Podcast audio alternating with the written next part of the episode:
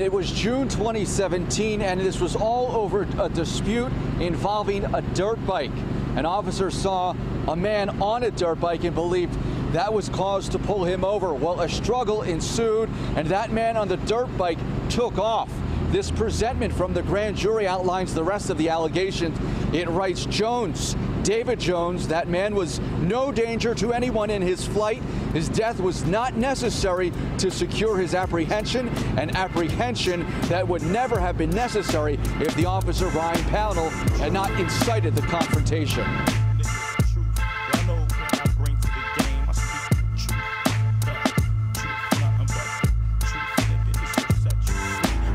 Got an extra mic and a fireproof booth, cause you know I'm known to melt a wire too.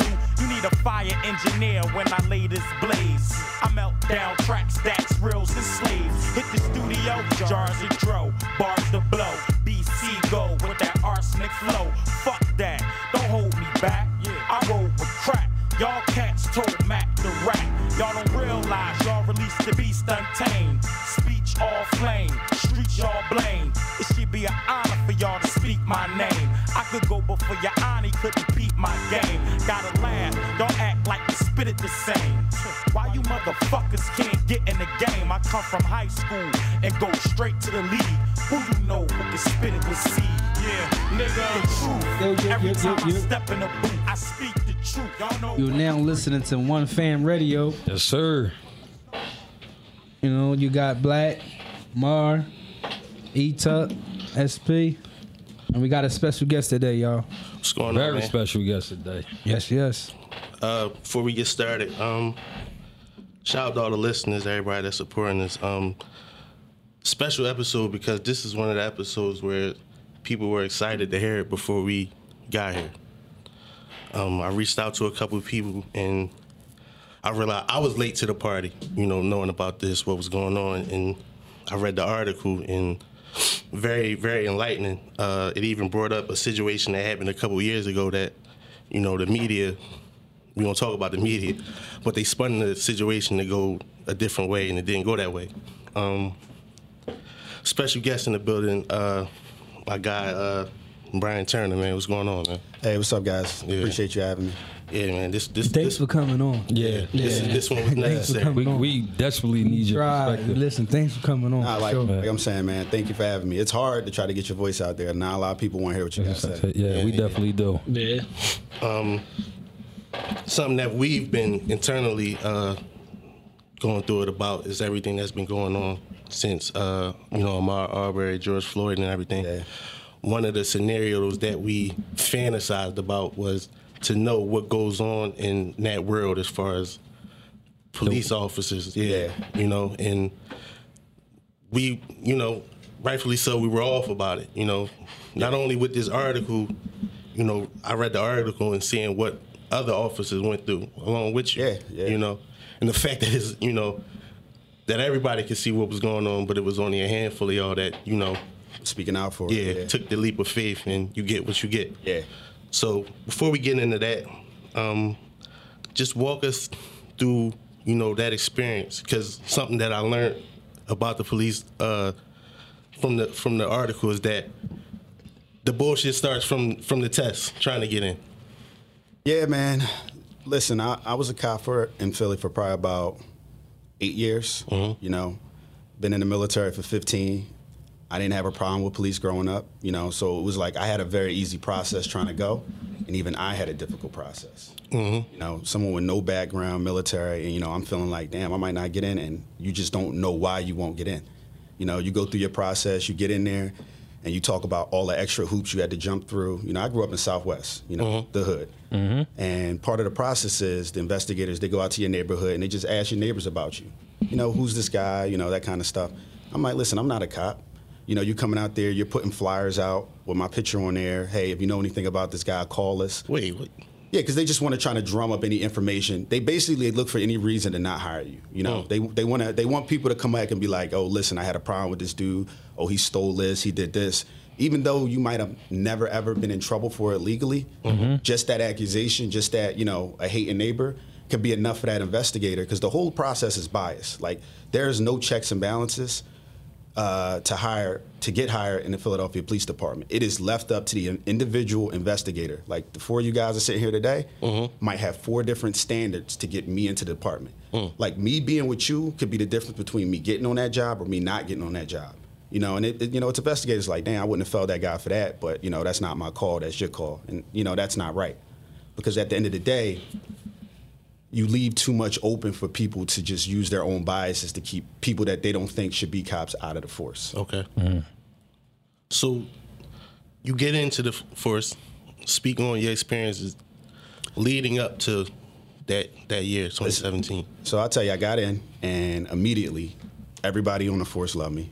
You know, just like everybody in my neighborhood loves me. You know, I'm just a personable guy. You know, I could talk to people. I wasn't scared of anybody. Mm-hmm. You know, I, I went into work. I worked. I wasn't into gossip. I wasn't into any of the drama. I put in my work and I put it in. You know, I locked a lot of people up, got a lot of drugs and guns off the streets. That's what's up. You know, so that's the stuff that kind of gives you the accolades as a police officer in Philly. You know, you come to work, you're like, yo, I just, I want to get a gun. You know, you run out there, you get a gun, you get two guns. You know, your captain, your sergeants, they like, damn, this dude is getting guns every week. Like, he's an all-star, you know, and you will be loved. And I was loved. I'm not even going to lie to you. Like, no issues, no problems. But, you know, most people that have problems, you don't have a problem until you have a problem. Mm-hmm. Mm-hmm. And with policing, you know, you get drilled from day one. You know, they show you a whole bunch of videos of cops getting killed, you know. Cops getting caught slipping, you know, walking up to a car, you know, too friendly. Dude shoots him from the back, you know. Um, just all these videos that scare you in the academy, you like, damn, like, I got to be on guard. Is there any videos as far as how to just deal with people, or is that how they started? Nah, they listen, start y'all with y'all back to the wall like that. You get started off with your back to the wall. I'm going to tell you what. Wow. The wow. Philadelphia got probably one of the longest academies. Mm-hmm. Like, a lot of people like, oh, you know, police academies are short. Our joint's like nine months, you know, and at one point it was like a year. So Philly do have does have a long uh, police academy, but, you know, I'm going to be honest with you, you know, I left the police academy and didn't know how to write a parking ticket, mm. you know, because they just didn't show you because they didn't have time. And it's not because they didn't have time because it was like, you know, we're drilling so much into you. I mean, I remember, you know, for two months we just watched movies. We sat in there, you know, we watched movies because they just needed to kill time. You know, you got like these city hours, you got the state hours where the state says it, this is mandated to be a, a certified law enforcement in the city. Okay. I mean, in uh, the state of Pennsylvania. And then the city says, oh, well, we need an extra so amount of hours to operate in Philly. You know, those hours was filled with watching movies, you know. It like was, what type of movies? I mean, you weren't even, it wasn't like we was watching police movies. It was just the pastime. I mean, I'm, we watched the whole season of, like, Breaking Bad in that joint. Like, so, like. Damn, this is our police force. Yeah, so, you know.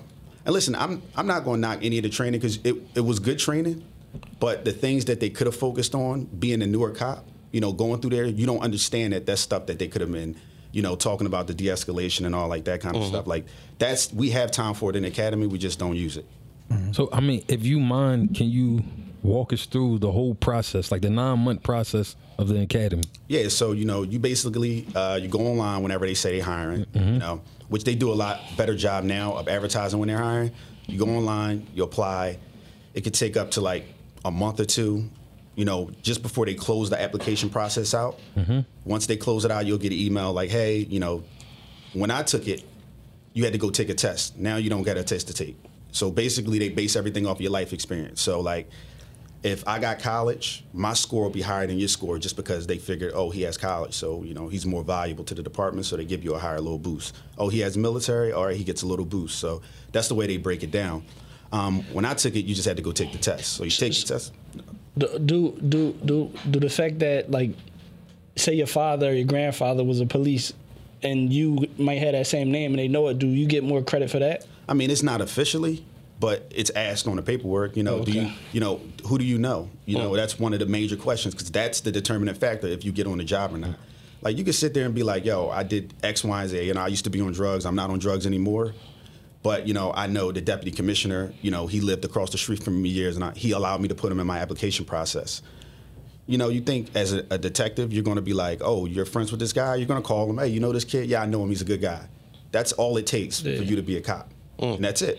Like, you can – no one's going to take that risk of being like, oh, I'm not putting this dude through. You know, only for him to make a phone call and be like, yo, put him through, and whoever didn't put him through, you can move that guy somewhere else. Wow. And that happens – all the time. Wow. You know, people get so scared to get disciplined because you get in these positions where it's like, you know, I'm working Monday through Fridays. I got nights and weekends off. You know, I got a schedule where I can be with my kids. And if I if I kick this dude out that knows the deputy commissioner, it's a chance that I might be working overnights in a shift where it's, you know, people are getting shot twice, two, three times a day. You know, I don't want that. Yeah. You know, even if I don't want that kid to come through, I'm just be like, you know what? It ain't even worth it. I don't care. I'm just going to put him through just because I don't want to get disciplined. Yeah. So a lot of B S yeah, candidates go through because yeah. of who they know. Yeah, it's a lot of nepotism in the department, man. Like, the department is all about who you know. Like, you, I can be the most qualified person. You know, I can have all kinds of training. You know, I can have bomb disposal training, and I want to go to the bomb squad unit. And it comes down to, you know, I, I put in for the bomb disposal unit. Mm. You know, I had my interview. They told me, you're number one on the list. If we can have one person, we're going to take you. And I'm like, cool. But we might not take you depending on who else wants to come here. Like, do you know anybody? And I'm like, nah, I don't know anybody. Yeah. They like, all right, well, you know, honestly, you might not get in. But, you know, we're going to push to get you in. But if we only can bring one person in and someone makes a phone call, you know, You know, they ask you, who's your dime? Who do you got? Who can you make a call to right now that can be like, because we want you. And it's like, damn, you want me. I'm qualified, but I can't even get in unless I know somebody. Like, you know, how am I benefiting the city in any capacity? Right. You know, you whether put somebody there who doesn't have the training, who doesn't have the time, just because they know somebody. And that, you know, that goes along on almost all facets of the government. Something something that was said in the article, not, not necessarily by you, but it was in the beginning that uh, it was racial tension within police uh, department. Speak on like, speak on that. Like, once you got into the field, what was your experience like? So I, I always tell people when they ask me, they be like, "Yo, how'd you be a cop for so long? Like, you know, how you deal with the racist cops?" And I'm like, "Listen, murderers hang with murderers, killers hang with killers, racist people hang with racist people. Mm-hmm. Like, they not coming up. Be, like, you know, I could be working with a racist cop all day long and not know that he's racist because he's not going to treat you any differently if I'm present." Because right. he already knows the type of person I am, and I'm not. I'm gonna speak on it. So once you get that reputation as somebody that's not gonna be with the nonsense, they know to keep it in. Like, don't get me wrong. I've had a few cops that I was like, damn, I think this bull's racist, but I just can't prove it. Right. You know, it make you like not like them. You make you feel like, you know, every time I show up to a scene with you, you know, you got somebody locked up that's black. They're saying everybody's saying the same thing. It can't be a lie. You get what I'm saying? None of right. these guys know each other, but they're all saying the same thing. You pulled them over for no reason. You start beating on them. You know, mm. and then when I'm getting there and I'm like, yo, what you locking them up for? It's some B S lockup that, you know, you shouldn't even be arresting them for anyway. You know, you know when they lock you up for the disorderly conduct, mm-hmm. the resisting yeah. arrest. Yeah. I'm like, yo, how are you locking this dude up for resisting arrest? And that's his only charge. What arrest was he resisting? Mm. You get what I'm saying? Like, you, you got to be resisting arrest right. to be locked up for resisting arrest. Right. You know, but you, you hear that all the time, and you sit there and you look at it and you just like, you know what? I'm going to just distance myself from this bull because it ain't enough to prove it. And once you start speaking out on certain issues, you get that stigma and you get crucified. Because right. it's like a code of like the, the blue, right? Listen, I, you, that's the that's the, the the illusion that, you know, police put like, oh, it's this thin blue line. We all stick together. We don't you know you don't turn anybody in. Cops tell on each other for the dumbest the dumbest things every single day. Mm. Like, damn, he left fifteen minutes early, and I got to stay the whole shift. I'm texting. I'm taking pictures. I'm calling internal affairs. Like, and that, depending on who you know, that could be powerful. Yeah, that, that thin blue line thing, that's just what, what civilians think police got. You know, that thing is out the window. The moment a cop thinks that they're about to lose their livelihood, yo, they're telling on everybody. You know, you know, they're telling. They're like, no, I'm not going down for this. But if they think they can get away with it, you know, why would they break that code? You get what I'm saying? Right. Like, it's like, if I think I can get away with it, if I believe that I can get away with it, I got no reason to turn that person in, even if it's beneficial to me. You get right. what I'm saying?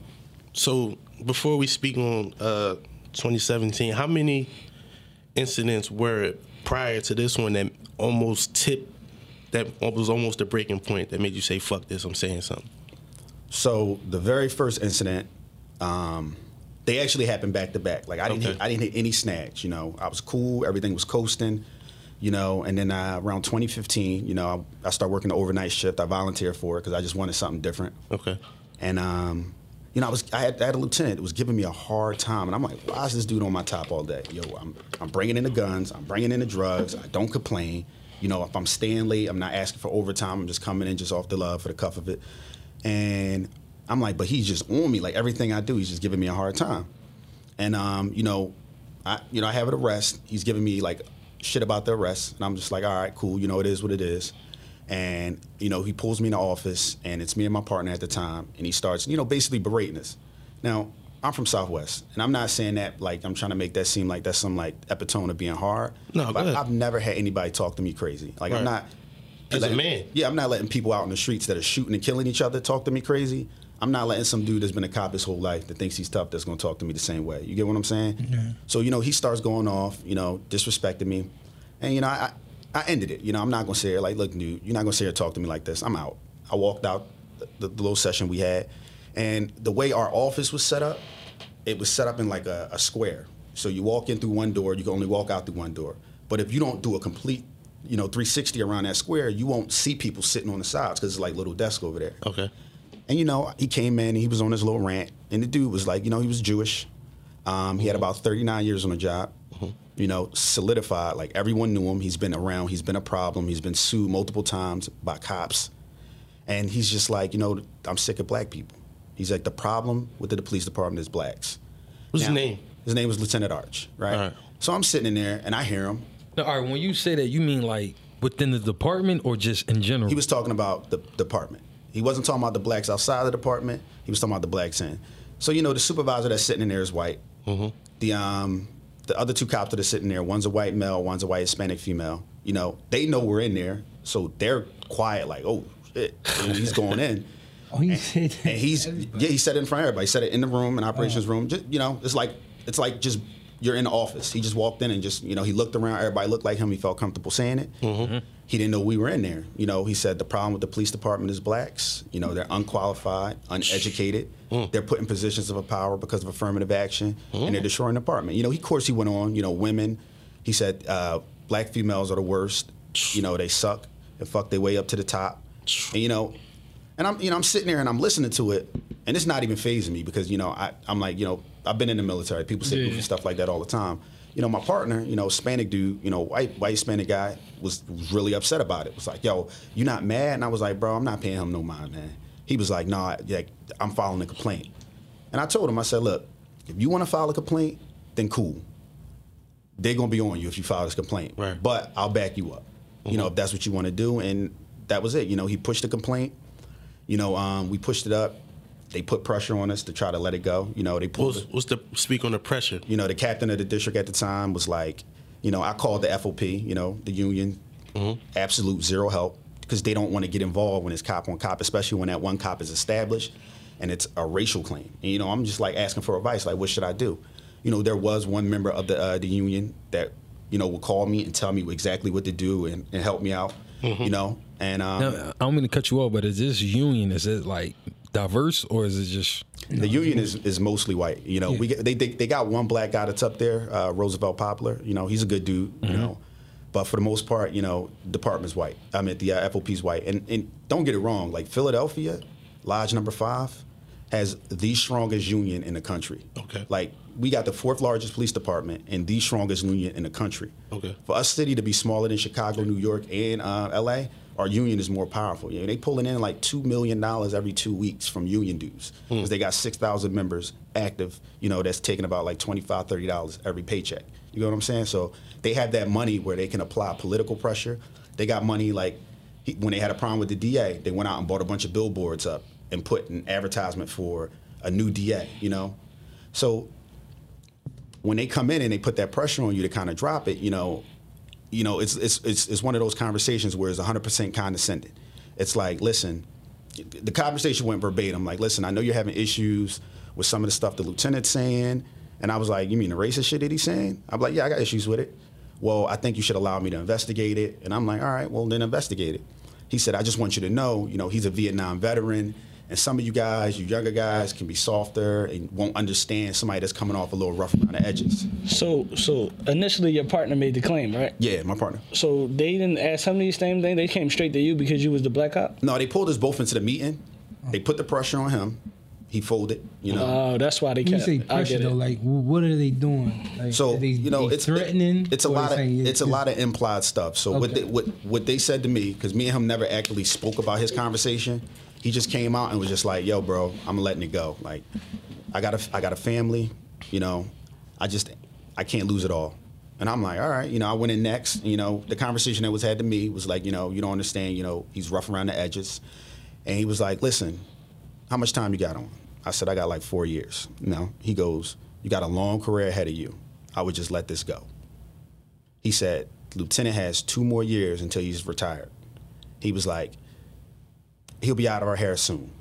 And I'm like, all right, well, I'm still not letting it go. Like, I don't care how much time he got. Like, mm-hmm. he needs to get, he needs to be dealt with. Right. And he was like, well, are you going to let me investigate it? And I'm like, yeah, you can investigate it. Yeah, I wasn't. We finished uh, the meeting. We were done. I walked out. Me and my partner get in the car. We go to drive off. I get called back to headquarters. They like, hey, listen, we need you to come back in. We got to talk to you. And I'm like, sure. They was like, all right, we need you to get a lawyer. And I'm like, well, what am I getting a lawyer for? They was like, oh, yeah, you need to call for the union representation. Um, we're bringing you up on departmental charges, you know, which is like administrative charges. And I'm like, for what? They was like, oh, you didn't come to court three months ago, and we we need to know why. I said, well, y'all should have probably asked me three months ago why I didn't come to court. But I'm not missing court. If you miss court, that's kind of like missing work. You know, right. You as a cop cannot not show up to work. You know, you don't show up to work. You right. got a gun, you got a badge, you got a vest. They're sending cop cars to your house to look for you. They like they want to know where the, where are you at, make sure you're alive. That's number one. So for them to just allow me to not show up to court two days in a row and then just, you gonna ask me four months, three months later? Like right. it, it didn't make sense to me, you know. That, that that's their version of applying yeah, pressure. Yeah, that, that's right? them applying pressure. Yo, you know, I get pulled into the, I go into the office and I'm like, I'm talking to another cop that's in there, and he was like, oh, I'll check for you. He pulls it up in the computer, and he was like, oh, you're on military leave. He's like, did you do a memo? Yes, I did. Go check the sergeant's little bin. The memo's right in there. I photocopied it. He's like, all right, you know, I show up for the meeting. I'm like, listen, I got uh, my memo right here. I turned it in. He's like, well, where'd you get that from? I'm like, out your box. He was like, all right, well, don't worry about this uh, interview anymore. You're you're good to go. And I'm like, no, we're having this interview. You yeah, just try to bring me up. Like, you're, you're, you're tripping. Yeah. You know, and, and things just got, prog- what they do is they harass you, right?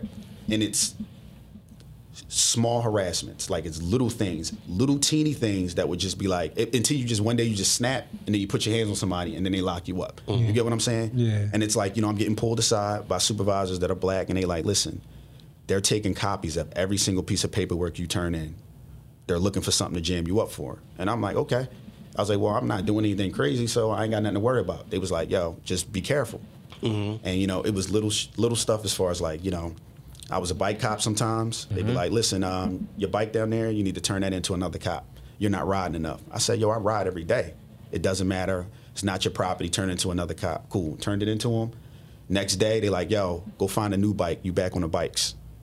Nothing but, it's like a bike graveyard in the basement. Yeah, I'm sitting there. I got bikes with no brakes. I'm like, yo, like, y'all tripping. Like, yeah, this, like this, just putting you through bullshit. You know, stuff like that. So you deal with that every single day, and then they try to get a reaction out of you. But, like, you know, you get, when you young and you black in that department, and you and you you're an aggressive cop, you get that reputation of everybody assuming that you're a hothead. You know, mm-hmm. It's like, no, I'm not a hothead. I just know when to be aggressive, and I know when not to be aggressive. And right now, I'd be stupid to be aggressive. Yeah. You know. And that's basically what happened. You know, that situation folded. And then, you know, as that's going on, you know, I'm dealing with all the pressures from that. And, you know, I'm sitting there and I'm like, you know what? I can't talk to nobody about it, you know, because, you know, my friends, they're not trying to hear it. They like, well, then just quit. Like, I'm making over one hundred thirty thousand dollars a year. You, mm-hmm. just, you just can't just quit that job. You know, right. If I'm going to quit that, what I'm, where, where am I going to make this money at? Right. You feel me? You know, and you, you, you, you get rid of all that. And then, um, like, you're just stressing out because you, you can't, like I said, you can't vent to nobody, so you're dealing with all that. And then you go to work, and you're miserable as hell every day you go to work. And then the only person who will work with you at the job is your partner who was who was going through the similar thing with you, you know, and then they tell y'all, y'all two are to never work together. Mm. So you like, well. Oh, so your guy you filed a complaint with, they, yeah, they separated you. They, they split us up. They say, if you two get, if we find out you two are parting up again, you're getting counseled and you're getting disciplined, you know.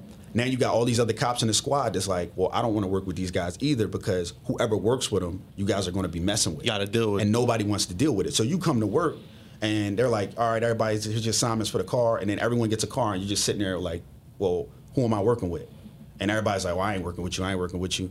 And you, you know, you get frustrated, and you just like, all right, well, listen, I don't want to work with any of y'all motherfuckers either. Right. Like, you know, you start becoming hostile towards your own coworkers to the point where, like, you get labeled as a snitch, you know? When that when my investigation was going on, when I filed that complaint, you mm-hmm. know, it's like, I know, like, I can sit here and tell you guys exactly what's going on, but the shit sounds like a movie. like the, my friends, like, you know, Bryan, you know, my friends Clarence, like my man Bruce, like they was with me through from beginning, middle, end to me right now, mm-hmm. and they seen everything firsthand. They seen the text messages, they seen the pictures. Bro, I got like three thousand pieces of evidence from text messages, you know, threats, all these crazy things that I'm getting that I can't even put up on Facebook because, you know, I'm going through a civil lawsuit with the city, and everything, you know, anything I put could be damaging to my case. Okay. And at the end of the day, you just want to, you want, you want to, you want to, you want to, you want to win. Like you want, you want to feel vindicated. You want people to be look at your situation and be, and be like, yo, they did him dirty, and he got, he proved that he was right. Because until you get that, it's always going to be people that say, oh, yeah, no, nah, he deserved it. He got what he deserved. He did that. And there's going to be people that be like, no, nah, they was targeting him. It's not until you get that court to say they were wrong that you can be like, yo, I don't care what y'all say. Not only did I decide I was right, the judge or jury all decided that I was right. And, you know, and you, you, you, you deal with that kind of stuff. The only thing I'm getting from what you're saying is a lot of people that got time in. Yeah. That us uh, of, of color. Yeah. Be tucking they tail. They do. Like, it's it's a thing they got. They say, listen, man. Just but you, you were, what's fucking me up is that all you did was hear something. Yeah, yo, I, and I said the same thing, too. I had two mental breakdowns in a year. Mm-hmm. You know what I'm saying? Like, one time I'm out with my friends and I'm drinking, and I go, I'm like, all right, you know what? I want to really drink. Let me go take, take my gun, take everything home. So I get in my car, drive, drop all my stuff off. I'm sitting in the car texting on my phone, and then I, next thing I know, I'm crying. And I'm like, well, why, the, like, why am I crying? And then everything started hitting me, like all the stuff that's going on. I'm like, yo, they're acting like I was the one that made those statements, right. And they're punishing me for it. Like, they really are on that's my what just, That's what just fucked me up just now. Yeah, just about, just because I said, like, I wasn't okay with, you know, being, you know, demeaned or belittled just based on my race. Like, they really made me feel like, I, I and listen, I had times where I was just like, Like, yo, I should have just let this shit go. Like, I should. Like, if you would have got out the go. fucking office faster, you wouldn't even be here. Yo, it's crazy. It's crazy. Like, they didn't even say you like you were lying. You just heard it. But yeah. they, but they, they making it seem like you asking for him to be fired. You just asking for something to happen. Y'all can't do nothing. To speak respectfully when you speak. No, listen. Don't get me wrong. I wanted that dude off the job. I'm pretty right. sure, but that's what I'm saying. But but they and, and but they did. I never had that conversation. Yeah. With them. All this day one, I was like, yo, I want y'all to investigate it. I wasn't even going to file a civil lawsuit. All I did was file the E E O C just so that they can, which is the federal complaint. All I did was file that just so that they can start it. I mean, I had people from internal affairs. They pulled me in for the for the interview because they, you know, they interview you. She brought me up there, which should have been like maybe a thirty minute, forty minute interview, turned into a three hour interview where she was grilling me like I was the one on trial. Mm-hmm. You know, you know, she's telling me, can I talk off the record? You know, you're a crybaby. You know, people like, and, you know, listen. Don't get me wrong. When I when you when you file like the internal, you know, complaints, you know, it goes through like the uh, the E E O, right? Mm-hmm. And the federal ones are the E E O Cs. I filed the state one first. I was just like, you know, I'm just, you know, go through your human resource. I want them to handle it, you know. And the investigator was a, a white guy with um, a black wife, biracial kids, cool as hell. You know, was like, yo, this is crazy. You know, the dude is an issue. You know, and I'm on this case. And then like two weeks later, he hits me up and he was like, listen. They resigned your joint to another detective. Of course. And I'm like, well, who is it? He's like, oh, Saren Eberhardt. You know, I Google, go on Facebook real quick, look her up, see if I've known her. And I'm like, oh, black female? I'm like, all right, even better. That's what I'm feeling. I'm like, y'all rather have a black investigator anyway. Right. But what they do is you can't have a white investigator saying that your claims of, you know, you know, racial disproportion is is is nothing because it sounds crazy. Yeah. But if you got a black investigator, right? You know, and she's saying that there's no racial thing here, then that's who they put on the front page, you know? Oh, you know, yeah. it's only it's only a handful of black investigators up there. Each one of my lawsuits through the city and my criminal case through the city, I've always had a black female investigator, you know? Involvement. On t- yeah, on top of my case. Because you know what? When you're, like, making claims that, you know, stuff is going on racially, they don't want to even chance it with a, with a white investigator. You get what I'm saying? Because how it looks. Because how it looks. And from what he said, how he feel about black females anyway. Yeah, and, and you know, and I'm thinking like, you know, she's going to be good to me, and she wasn't, you know. And once the lawsuit started, I really had almost no evidence for real, for real, you know, because I kept telling myself, like, I'm not documenting anything, man. Everything that they did to me, I kept thinking that was going to be the last time they was going to do something to me. And I kept thinking that, and then after so much stuff, after the, the, the first breakdown, I'm like, yo, I need to start documenting it. But I'm like, I'm already exhausted, and now I'm trying to start documenting everything over. I was like, you know, I messed up. I was, to me, I thought like, you know, I'm not, there's no way they're going to believe that any of this stuff is happening because I'm wait, because now I'm like, oh, well, now I want to make a complaint, and this is the stuff from like this month and this month leading up to now, and everybody's like, well, I didn't say anything then. So, you know, you get all these kind of pressures on you to just kind of just, once you wait too long, it's just like, well, I might as well not even say anything now. And like, it's not a lot of bullies on the department. You know, you do got your bullies, right? It's six thousand of them, but six thousand cops, but you only got a handful of bullies. But out of that, you got a lot of people that just don't get involved. I was getting text messages from black cops, white cops, like, yo, it's messed up what's happening to you. Everybody supports you. And I'm like, well, I appreciate it, but why isn't nobody saying anything? I was just about to ask I said, that, because like, if, where's the veterans at? Yeah, I'm like, if y'all speak out on it, if y'all calling the union, if everybody's putting in complaints and backing me up, then, you know, if everybody's doing it, then I'm protected. You know, they realize like, all right, we can't keep doing this to you. But everybody falls in that, you know, that mentality of it's not happening to me. But the thing is, if they're doing it to me, they got no problem doing it to you. And then one time, like I've had people who didn't support me when it was going on hit me up after I've been off the job, like, yo, bro, they on me now. Yo, I need your lawyer. You know, I gave seven people my lawyer, you know. Mm. I had people hit me up like, yo, I need to talk to you. I need some advice. And I'm like, and all I'm, I'm giving them that advice that I didn't get because right. I've been through the situation.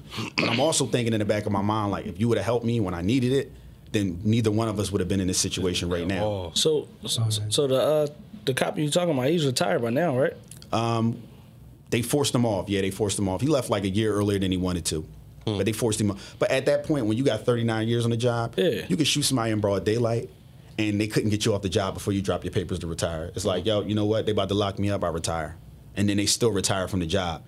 When you see these dudes with all this time on and they don't retire, you know, it's it's a reason. That's that cockiness, that arrogance that's like, you know, I'm going to come out of this. I'm not going to retire.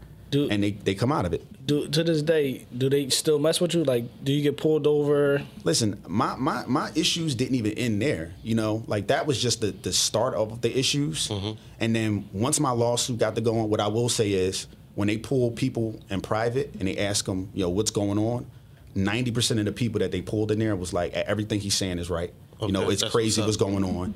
And, you know, I wound up winning my lawsuit because of that, because, you know, the D A, the, uh, the city solicitor was like, listen, he, after it was done, he, you know, he was like, I believe everything you're saying.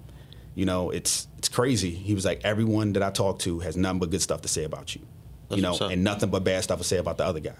And I was like, yeah, you know, I felt good about it. I was like, even though they, they kind of let me down a little bit, I was like, everybody kind of came through when I needed them, you know. And then, um, you know, I settled my lawsuit out. They was like, listen, we're we're forcing the one guy. He's gone. You know, we, we're getting him out so of here. So this the this the what happened in twenty fifteen? Yeah. So this is so now this twenty way. This okay. twenty seventeen around now. So okay. they they came to me. Was like, oh, I'm sorry. No, I was trying to say like, what was the result? Use the, the investigation and like, what was the result? Like, so uh, we get to seventeen. What wound up happening was, um, you know, of course they didn't find him at fault for the department, and if they did find him at fault, they won't disclose any of that to me. They just they go by like, oh, it's personnel files. Everything is private. Mm. Like you can't you, you won't be able to tell what's going on. Even if they hit them with like a little slap on the wrist, basically what they do is they, they make everything private. So um, when I did the settlement, um, it, it went. My, so you you sued them for that incident? Yeah, I sued them for it. I wound okay. up suing them for it. Um, it. It went to a judge, and the, basically the judge reads over all the evidence, hears all the deposition and all like that, and the judge made it made his opinion. Was like, if this trial was to go to court today, I would rule in the favor of the plaintiff, which was me.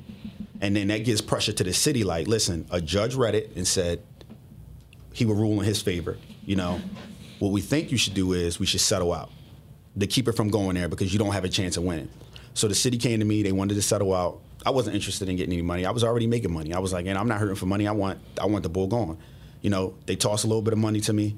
They forced them to leave. You know, a, a few people got moved to their positions. The, uh, the investigator from Internal Affairs retired. She left, you know, magically to get another job. You know, mm-hmm. She was out of there, and I felt I felt satisfied. I was like, yo, everybody that gave me a hard time is gone now. So, did that help, or did the harassment continue after you got that? Listen, victory? It helped for like a month, right? Mm. So like, not even a month, like two weeks. So they they, it was like a month. So all the way up into the settlement.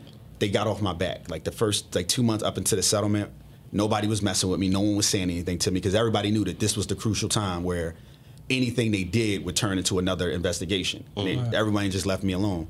One week after I decided to settle, I signed a non-disclosure. Oh, so you, you know, can't talk about it anymore, right? Yeah, I, I could talk about it, you know, because they already violated the non-disclosure. That's mm-hmm. why I'm talking about it now. But I signed a non-disclosure that they I couldn't talk about it. You know, once I signed that, everything was good to go.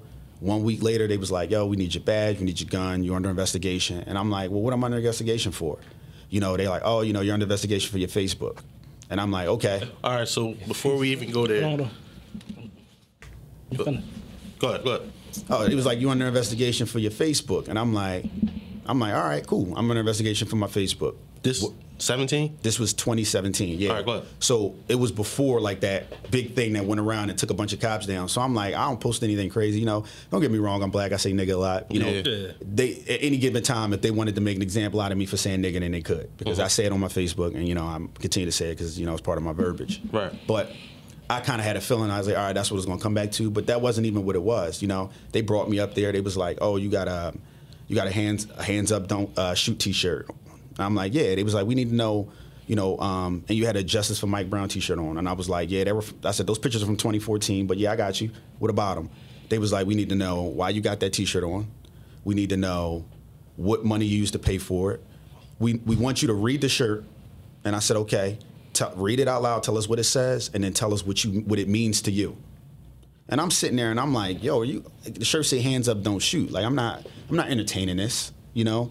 And then, like, you know, all of that boiled over and I'm just sitting there and I'm like, at this point now, you know, um, the David Jones shooting is happening, right? I wanted to so talk that, about it. That happened in the district that I work in. Now, I, I, I, I used to work in the twenty-fourth, twenty-fifth district. What area ha- in Philly is that? That's uh, North North Philly, Kensington, Allegheny, like, you know, second and Cambria, like, all the way up to, like, you know, like, that, that area. Mm-hmm. You know, one of, like, the roughest parts of the city. Mm-hmm. You know, so I worked there. So, and I was at court the day when the shooting happened, you know? So, you know, everybody's sending, like, videos around and pictures around, like, trying to figure out, like, oh, you, oh, the cop shot somebody out here over a dirt bike. I'm like, damn. You know, but then you get the text, like, oh, they got a gun off the dude. The dude pulled, he pulled a gun on him.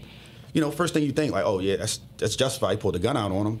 You know, but it wasn't until you start seeing that video and you just like, oh, this video crazy. Mm-hmm. Like, I don't know if any of y'all saw the video. I wanted to speak on it because I read what it said. And correct me if I'm wrong. They said the officer, Ryan Pownall, was, was on his way to do some transport somebody somewhere and yeah. then seen yeah. David Jones? Yeah, Pownall was like, uh, Pownall was on his way to special victims to take with some two, rape. With three two, people, yeah. yeah. like a couple rape victims and, and then their family. Seen them. And he saw dudes coming up on a dirt bike because, you know, people tear Luzerne up, you know, because yeah. that's a long trip. That's what fucked me up. Like, dog, do your job. You was already doing something. It was. It was. He was being extra, you know. Yeah. That's what That's what I wanted you to speak on. Yeah, like, he, he was, he was. Uh, I mean, a lot of the troubles people get into is just, like, they do too much. Yeah. And it's, that's, the, if, you know, if do too, doing too much was a person, that's exactly what it'd be. Like, you you on your way to do something, you know, and you decide to try to mess with some dudes on a dirt bike, you know. Even if you're messing with them, why are you getting out to the point where you're stopping and putting everybody into a situation? And the next thing was that they pointed out that he was ten feet away from the weapon before he started shooting. Yeah, he was. He was. The video is, they're they're kind of like tussling a little bit by the dirt bike, you know. He pulls the gun out. He goes to shoot him. The, uh, uh, the officer, Ryan, Officer Purnell goes to shoot him with the gun. I guess he has the gun too close to him, and it doesn't fire, okay. and it jams. The uh, um, David Jones breaks away from him. He pulls the gun up, goes to shoot again, realizes it's jammed, clears the jam, bang, bang, bang, bang, bang, as he's turning the corner. Just drops him. You know, I'm seeing that video, and I'm like, yo, I remember looking at it and just looking around like, yo, this video is crazy. I was like, he just murdered this dude. Yeah. So uh, I got a quick question for you. In the police academy, right, when y'all going through your training, what is the protocol for them type of situations? Is it shoot yeah. to kill? Wasn't supposed to be nowhere it, near I don't him. Think it's a he protocol. Doing something. No, I'm just Drop saying, just in general. Up. In general, if you in that situation, so, are you shooting a wound or are you shooting to kill? Well, anytime you shoot, you shooting to kill. So the way the way they deal with it is to use that gun is your last thing, last resort. But it don't mean it can't be the first thing I use if I think that the, the trouble is getting to that point. But I'm pulling that trigger. It's only to take a life because I'm in fear that this person is about to take my life or take somebody's life that's out here. So if I can't say that that person was going to take a life, I got no justification to pull that trigger. So every time a cop pulls a trigger, they're aiming to kill because they felt as though that person's life was or that situation was getting out of control till it was about to cost some, either them or somebody else, their lives, and that's why they shot. So, like, you know, even when they shoot, when cops shoot and wound people, it's never intentional. Like, they're always shooting to kill. Just not and a lot so of cops. So it's never like, shit. all right, for, for David Jones, is he running? What danger is it, is he to the cop? I mean, honestly, he's no danger at that point. I mean, you know, you got it. People can run with guns and turn around and shoot. Yeah. But at the point in that video when he shot him, you know, it, it just looked like he just didn't feel like chasing the bull, or he just was like, you know, he had no regards for his life. And and that's what it came down to, because I see videos all the time, you know, and you see, like, the patience that they have with white people that act crazy mm-hmm. as opposed to the patience that they have with black people. For sure. On, on small little situations. And, you know, when they show you the videos in the academy, when they beat it into your head that you can be killed, you can be killed, you can be killed, you know, white people make up like eighty-four percent of the population. You're going to have more violent interactions with police from white people just because they're the majority. Mm-hmm. But they're not the ones depicted as cop killers, as black people. So you go through this academy, you done watched, you done watched twenty-five videos, and out of them twenty-five videos, twenty-two of them are white people killing cops out in the boonies, right? You see those two videos where it's a black person killing a cop, and those are the two videos that videos that resonates with most cops, that they're like, yo, I got to be careful because, you know, black people are dangerous. And you might not ever say that, but they be thinking it in the back of their heads, because the way they walk up on cars, the way that they, you know, when they pull a black person off, they, you know, they're on the radio, you hear their voice crack and they're asking for other cars, or they stop a car full of four or five white people in the car, and they never even come over that they got a car stop because they felt comfortable. You get what I'm saying? Mm-hmm. You know, and it's it's. Do you think it's because of what goes on in our community? No, I mean, our community isn't any more, any less violent than their communities. It's just that our communities is scrutinized more. Dang like, it. It, they, they show what's going on on ours because it's sensational news. Like, everybody got this fetish with black people killing themselves, you know, because they, one, they use it to justify, like, all of the nonsense that they can say and do to the communities. Like, oh, you know, they got police out there policing, like, Gestapos, you know. And they don't even understand it. Like, you're coming from Jersey. You're coming from, you know, these suburbs of Bensalem and all these places, and now you're getting put in North Philly, a place you wouldn't even go if you had two guns. Yeah. And now you got to go and you got to maintain order. So people who don't know think that you got to maintain it by being, like, this tough, yeah, for you know, yelling at people, you know. I, you know, I've worked with dudes that drove up and was like, yo, y'all live there? And people sitting on the steps like, yo, I live here. You got your I D? Yeah, let me see. All right, yeah, he does live there. All right, yo, go in the house. My man, he a grown-ass man. Right. Yeah, like, is that illegal but, to sit on your step? No, but but you know what? The people that they tell, they don't even want any smoke. They just like, you know what, man, I'm just going to go in the house. Because right. if I don't, this situation is going to get it's going to draw. It will. Because I'm not going to yeah. go in the house. The cops going to jump out, and now I'm going to have about thirty cops on this block, you know, punching and kicking me because I gave this cop an attitude, and I'm be sitting there locked up, sitting there like, oh, yeah, I'm, I'm getting charged with assault on police, but, you know, my head, my you know, my hand, my arm, my leg is broken. Like, yeah. who did I assault? I'm all broken up. Yeah. So back to David Jones. What was it about this one that was like, enough is enough? I'm, I'm speaking out. So it was it was a little bit about um, my own personal situation that was going on. So I'm already frustrated about that. Mm-hmm. I can't speak about that. But I'm like, you know what I can talk about is this brand new situation that just happened. Because, you know, Philly, we get our shootings with the police. But we don't get, like, we never really on that national level, like how them other states and counties are. You be like, damn, they always tripping down south or, like, you know, over on the West Coast. Like, we don't really have to deal with that. So when we got that and we like, yo, I'm like, this is as legit as, you know, as, like, you know, Philando Castile and any of those other guys who were just, like, killed by police and shouldn't have been killed by police. I was like, you know, I'll just, I'll speak on it. So, you know, I encompassed that situation that was going on with another situation that happened with a supervisor that called, you know, one of my homies a nigger at a Christmas party that was all happening around that same time. So it's like all these different factors are bubbling, and I'm like, you know what? I'm gonna speak about it. So I start making posts about it. I start talking about it on social media, and, you know, next thing I know, you know, I'm getting screenshots. I'm getting, you know, I'm, I'm down in Impact. I'm down in Internal Affairs. You know, I'm being told, like, oh, cops don't want to work with you anymore because they think you're a Black Lives Matter extremist. And I'm like, who are, who the hell is saying this? Because I, I want to know who's saying that I'm a Black Lives Matter extremist. And I want to know if I got a problem with them. I want to know if I ever work with them. You know, so you're getting all this heat coming from all these different directions. And you're just sitting there, and you never think it's going to end up with you being arrested. You get what I'm saying? Like, right. as much as they was on my top, I said the worst they can do is fire me. I was well, like, because I ain't doing nothing to get locked up. Yeah, let me ask you a question um, before you start the... Yeah. What was you saying... You said this is the situation I can speak on. What was you yeah. saying? What was you posting? You know, um, I want to give it to you verbatim, but I, uh, you know, I don't have the exact post. But it went along the lines. I was like, you know, what's, you know what the problem is in America is where you got people more upset at you for speaking out on being called a nigger at a cop bar by a supervisor than you are at the person than they are at the person who called you a nigger at the cop bar. Right. I was like, you know, I was like, it's fucked up. It's fucked up that this is the America that we live in, that people don't care about that kind of stuff. And, you know, I was, you know, I, I try to speak on a lot of, like, you know, I post a lot of dumb shit, but also, you know, I try to always talk about stuff that I think is relevant to the community. Like, I'm always speaking on it. I've spoke on it. Like, I, you know, you get a lot of cops that they get in situations, they get fired, and then they be like, you know, now I got my opportunity to speak. Right. You know, yeah. I was I was talking about the stuff when I was a cop, and that's what got me fired. It wasn't that I, I, I got fired and I started talking about it. I was right. talking about it prior to getting fired, while I was going through my process, and I was talking, I'm talking about it after. And if the situation ever rectified and I was to ever go back in that that way again, I would be continue to talk about the same stuff I'm talking about. Mm-hmm. You know. So what's like the like the tension in the room when it's like when you see a Trayvon Martin or Mike Brown? Like, what's that type of tension when you come into work, or I'm, is it any? No, nah, it's, it's it's no tension. I mean, what you get is you get. You get the the people who are, you know, the ones you think are racist. They never speak on those issues with you, so because they already got their feelings. You know how they feel. feel. Yeah. You know, you get a lot of people that don't understand the situations. They try to turn it into a joke.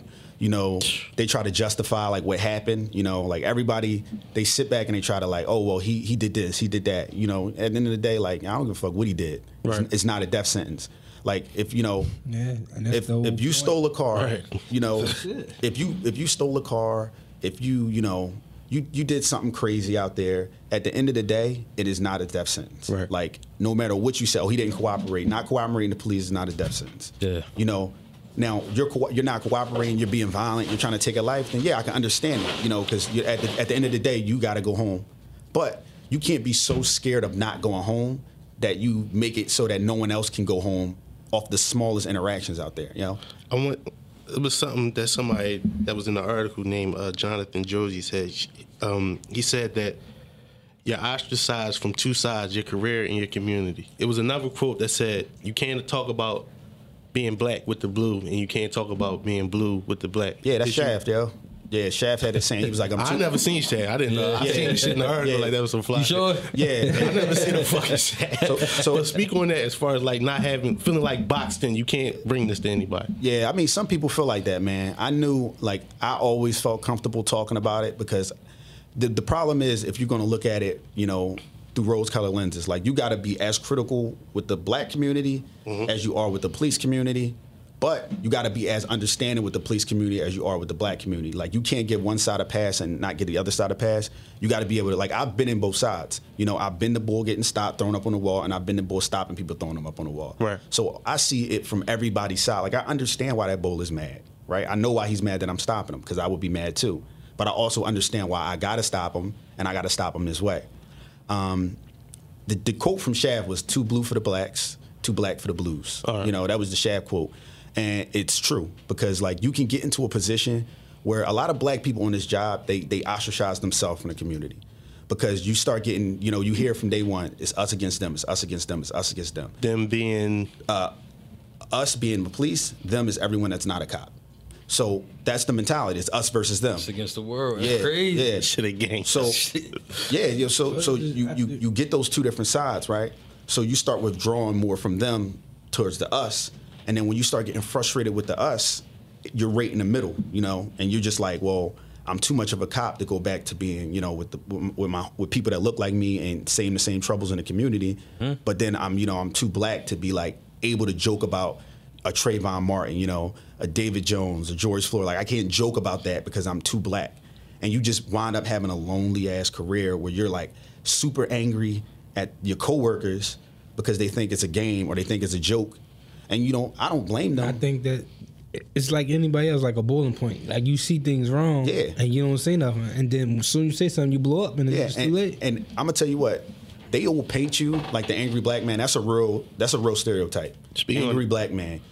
They say, they always tell you, they would tell me all the time, yo, pick your battles, pick your battles. Like, bro, how can you sit there and tell me to pick my battles? Like, I, it might seem small to you, but every single one of these battles is a full-fledged war to me. Like, I'm not letting nothing slide because it. you let these little battles fly and you lose the big battles, because they can get away with all these microaggressions, and then it comes to like your your your your to something big, and it's like, well, you let all that slide. You can't stop that now. That's going to slide right out. Now, they said some slick racist stuff to you because you let them slay a lot of little microaggressions, and now they don't understand. They like, oh, well, if you let that happen, why you let that happen? You know? Yeah. Well, what's, go ahead, go ahead. Okay. So what's like, all right, once the Trayvon Martin situation happened, right, what's the tension with the community as you see, as you out in the field? I mean, you, you get a lot of heat as a, a black cop from the community. Like, I used to be on protests. I probably, I've done every single kind of protest. And, you know, like, you'll come up, you just as upset about, you know, Tamir Rice getting killed by them cops mm-hmm. as they are. But, you know, the only difference is you're you're getting paid to be at this protest, you know, making a line. And, you know, people come up. You could be in between six white cops, and they will find you and start yeah. giving you heat. I yo. would, too. Yeah. They, they, they I look, would, too. They look around. They see the black cops sitting up front. They come right to them, and they like, listen, they give you, yeah, I had a chick give me an option. She with the bullhorn was like, you got one chance. Quit right now and come on our side. I'm like, listen, I'm not quitting. All right, so, but I feel you. Yeah. I feel she you. was she was not trying to hear that. You know, yeah. you fucking coon, you're a coon. She started going in on me. And I'm just sitting there laughing like, all right, whatever. You know, I'm not going. I get you. I get that you mad, but you like, y'all at them shit. Like, they, yeah. they look more like the motherfuckers that did it to me. Like, you know. So, speak on... Uh, I want to say the repercussions of speaking out about the David Jones. Or you could, I guess, finna keep going on at the um, yeah, was, at the speaking out yeah, on that murder. You, so you, after know, you start posting, so what I, happened after you start posting and speaking out? So I started posting, I started speaking out, I started becoming super vocal because I'm like, I'm like already in trouble now, and I'm like, you know, I honestly don't care. Mm-hmm. else, yeah. yeah, now I'm just gonna say anything I think is wrong. I'm speaking on it right then and there, dude. I'm tagging the union president and stuff. I'm calling him out and stuff. He's side texting me like, yo, we're trying to fix stuff. No, you're not. You're a liar. Screenshot, post on Facebook. You blocked me, dude. I'm, I'm in your union. I'm calling you about racist issues. You blocked me. Oh, you know, he's... What's his name? What him out there? Oh, John McNesby, yeah. No, that's what it is. Saying names is John. Yeah, John McNesby, yeah. Saying so names listen, is All right, go ahead. Listen, yeah, it's John McNesby. And, you know, and all that's going on, you know, they're having private little meetings about me, you know, they're, they're, they're figuring out ways that they can get me off the job, but, like, I'm not giving them anything that they can do.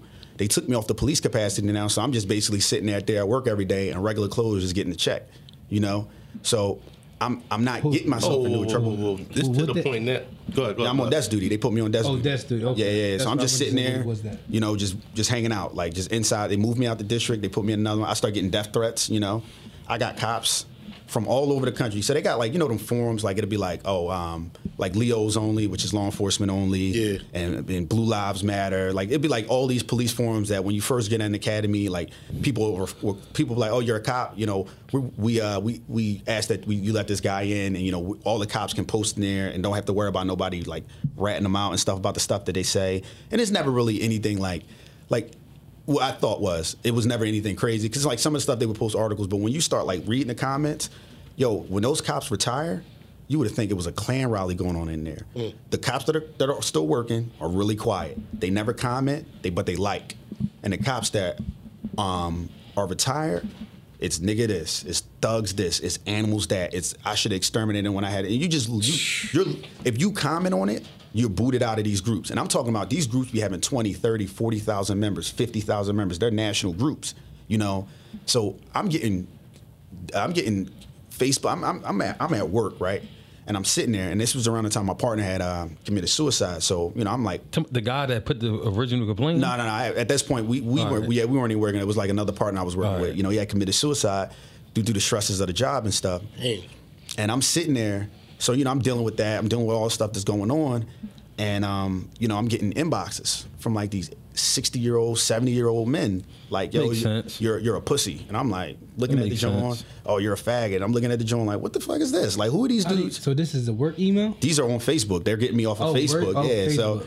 And they're like, oh, uh, you know, what are you going to do to me? And I'm just looking at my phone like, what the fuck is going on, you know? And then I'm also getting, you know, email, I'm getting text messages and stuff like that from, like, cops that are in Baltimore, you know, Maryland, all, Texas, like, yo, is this a picture of you? And they're showing me a picture in my uniform. And I'm like, yeah. They was like, you're a cop, right? I'm like, yeah.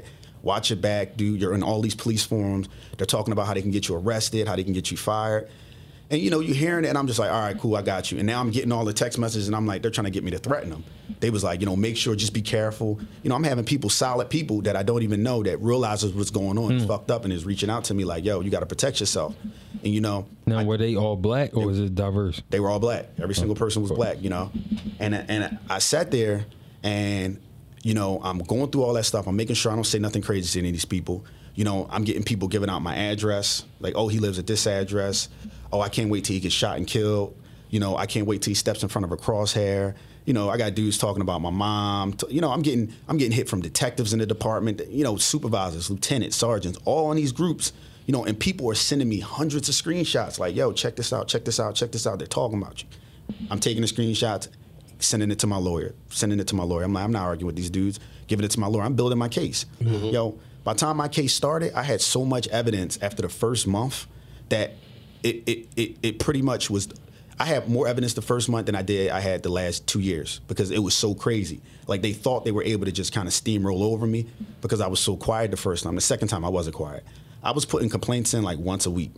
You said something crazy to me? Oh, no, we're going to internal affairs. We got to sit down and talk about this now. Mm-hmm. You said you did something? Nope. Any any microaggression, formal complaint. It got to the point where I was putting so many complaints in that my sergeant was like, look, you don't even got to give it to me anymore. You can just give it right to the captain because you putting so many of them in. So the Facebook posts, they, they just coming at you with straight up real names and all that. So yeah. you could just look up to see if they was police and all that. Yeah, like, but it's, threat, at this I'm, point, though, it's like I think it's just what? Just freedom of speech at this point, as long as they not yeah, really. Not when they come to threatening somebody. Well, so, so yeah, like, I mean, I, I'm, I'm putting in complaints. I'm like, yo, this dude told me. He was a retired cop in Philly. You know, he, uh, he tells me that when you get off of work, I'm going to be waiting for you. I'm going to cripple you. Listen, I've heard a lot of threats. And you never, said these are all from older guys or they? Some of, some of them younger, some of them older. These are all cops, though. All right. Cops, retired, you know. And I'm sitting there and I'm like, yo, I've heard a lot of threats. I've never heard a grown man tell another grown man he was going to cripple him. I was like, it might. That sound like a pause. I said, yo, I said, yo, bull, might, bull might be about that. Like, you know, he talking about he going to cripple me and everything like that. You know, I make my, I go up there and I was like, yo, you know what, that's a threat. I'm gonna get this bull locked up. You know, and I had the detectives tell me like, you know, I'm not taking this. Like, what? I'm not investigating this. What? Like, how are you telling me you're not gonna investigate a crime? Like, I'm still a cop. Right. You know, and they gave, to this day, they still, they, they took my, they took my statement and that's it. They won't go after the bull. You know, they're keeping it real quiet, you know, and it's nothing I can do about it. I can't force them to lock them up, you know? Yeah. And I'm just sitting there like, yo, that's corny.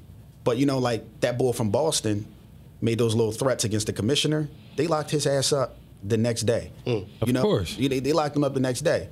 You know what I'm saying? So don't tell me it's not possible. It's just you didn't want to go after somebody that y'all knew and had a relationship now, is with. Is these even black detectives as well? No. I mean, I'm t- the black detectives, it's not a lot of them. But the black detectives are, you know, you get two. You get ones that's like, yo, listen, this shit is crazy. Like, I'm not, like, yo, I'm on your side one hundred percent. And then you got the ones like, yo, listen, you just need to leave it alone. Just do your eight, skate, and just go home. Like, stop making waves. Like, you think these motherfuckers going to change? They not going to change. I got in the, in, the, in the nineties, and they've been like this since the nineties. Yeah. I, had, I had a black detective help me with my situation. That's crazy you said that. Yeah, you get, pulled me to the side. I'm like, damn. Because, like, you see people come through. Like, listen, I, I never, in, until my, my recent issue, I'd never been through the, the system. So even though I've always been a part of it, like, I've seen people get locked up.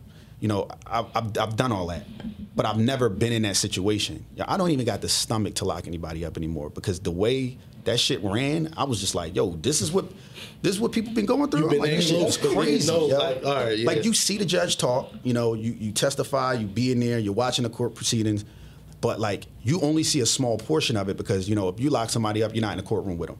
Right. But when you're in there for the whole thing and you're just like, yo, I can't believe... I You know, I'm, I'm, they gave me, when they when I wound up getting charged, right, they charged me. They said I falsified police documents. Was right?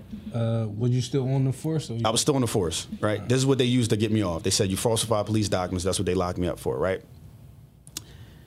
They charged me with eight misdemeanors, right?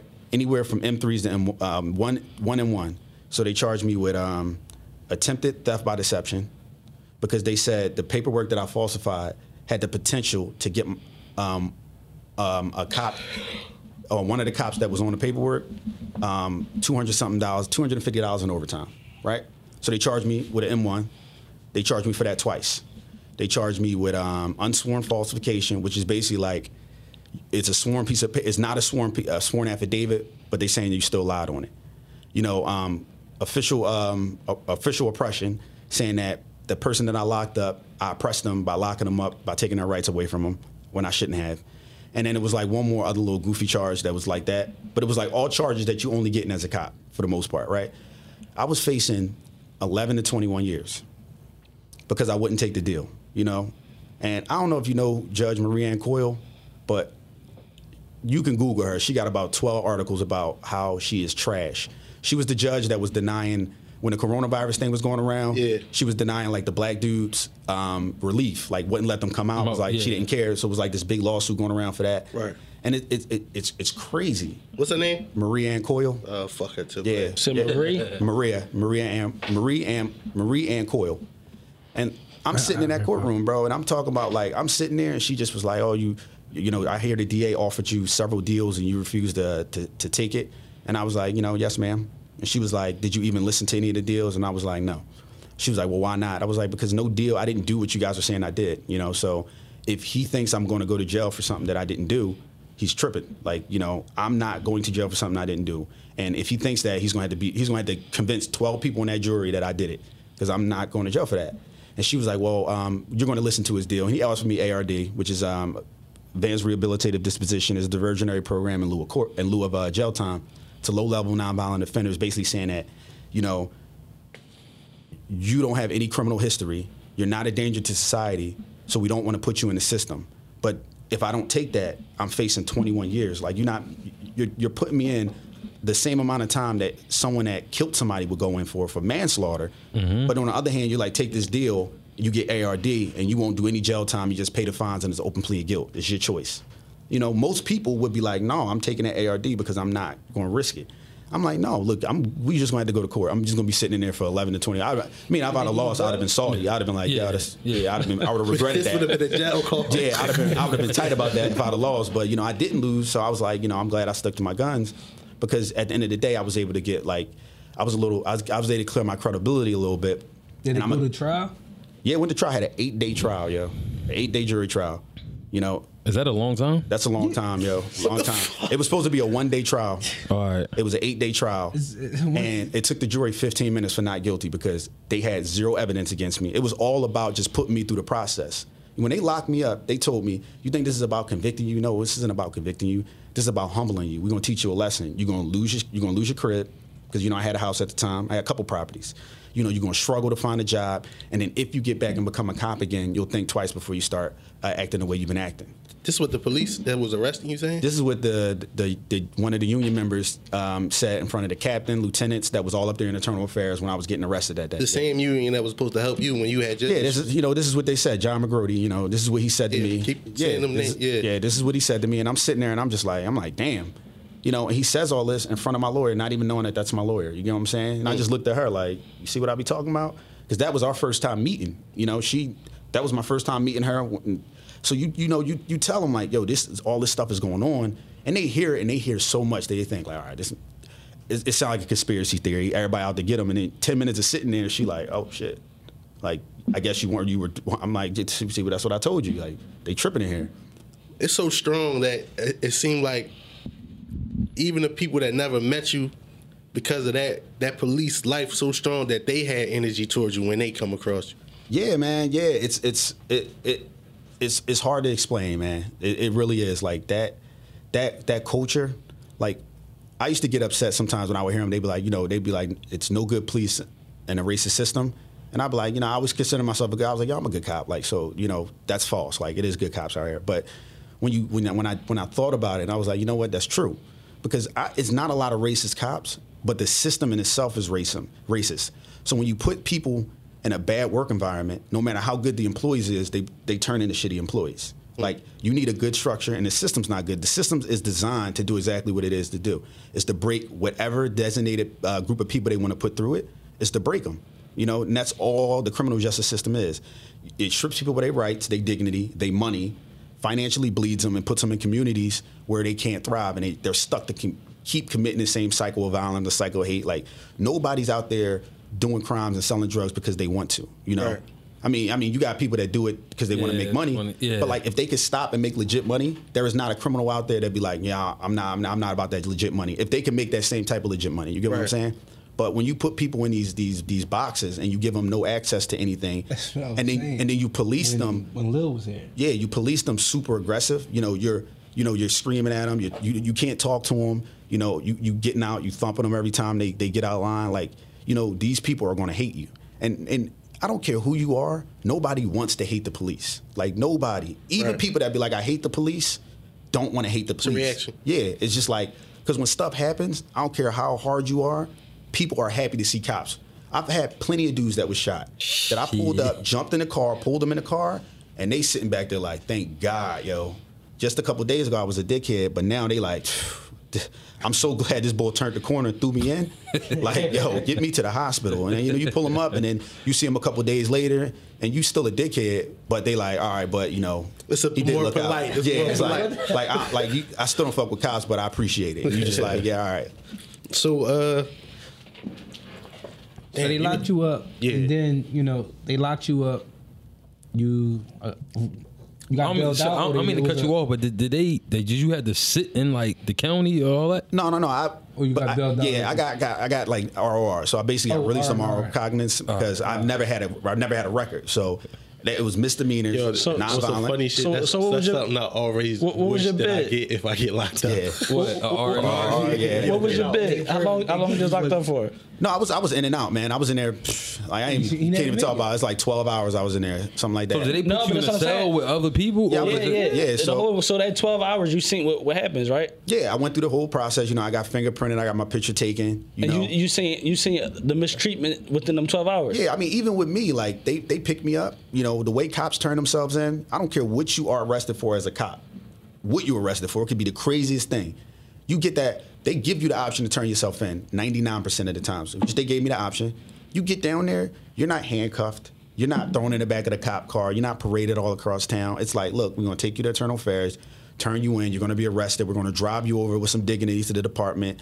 You're going to sit. You're sitting. I'm sitting in the same office as if I was working that I am, that I'm arrested, just hanging out with the guys. And so it's time to talk to the judge, and then I bail, and then they give me my bail, and then I bail. Oh, I thought he had to go in the pen. No, no, no, no, no, no, no. You, you no, next no. the ball, yeah, fighting yeah. at the bar. I thought it was that type of job. No, so they don't these separate. But listen, but look, that's that's what it was supposed to be. What I'm in is I'm in that joint where they everybody's getting ready. They waiting to get picked up to go to C F C F.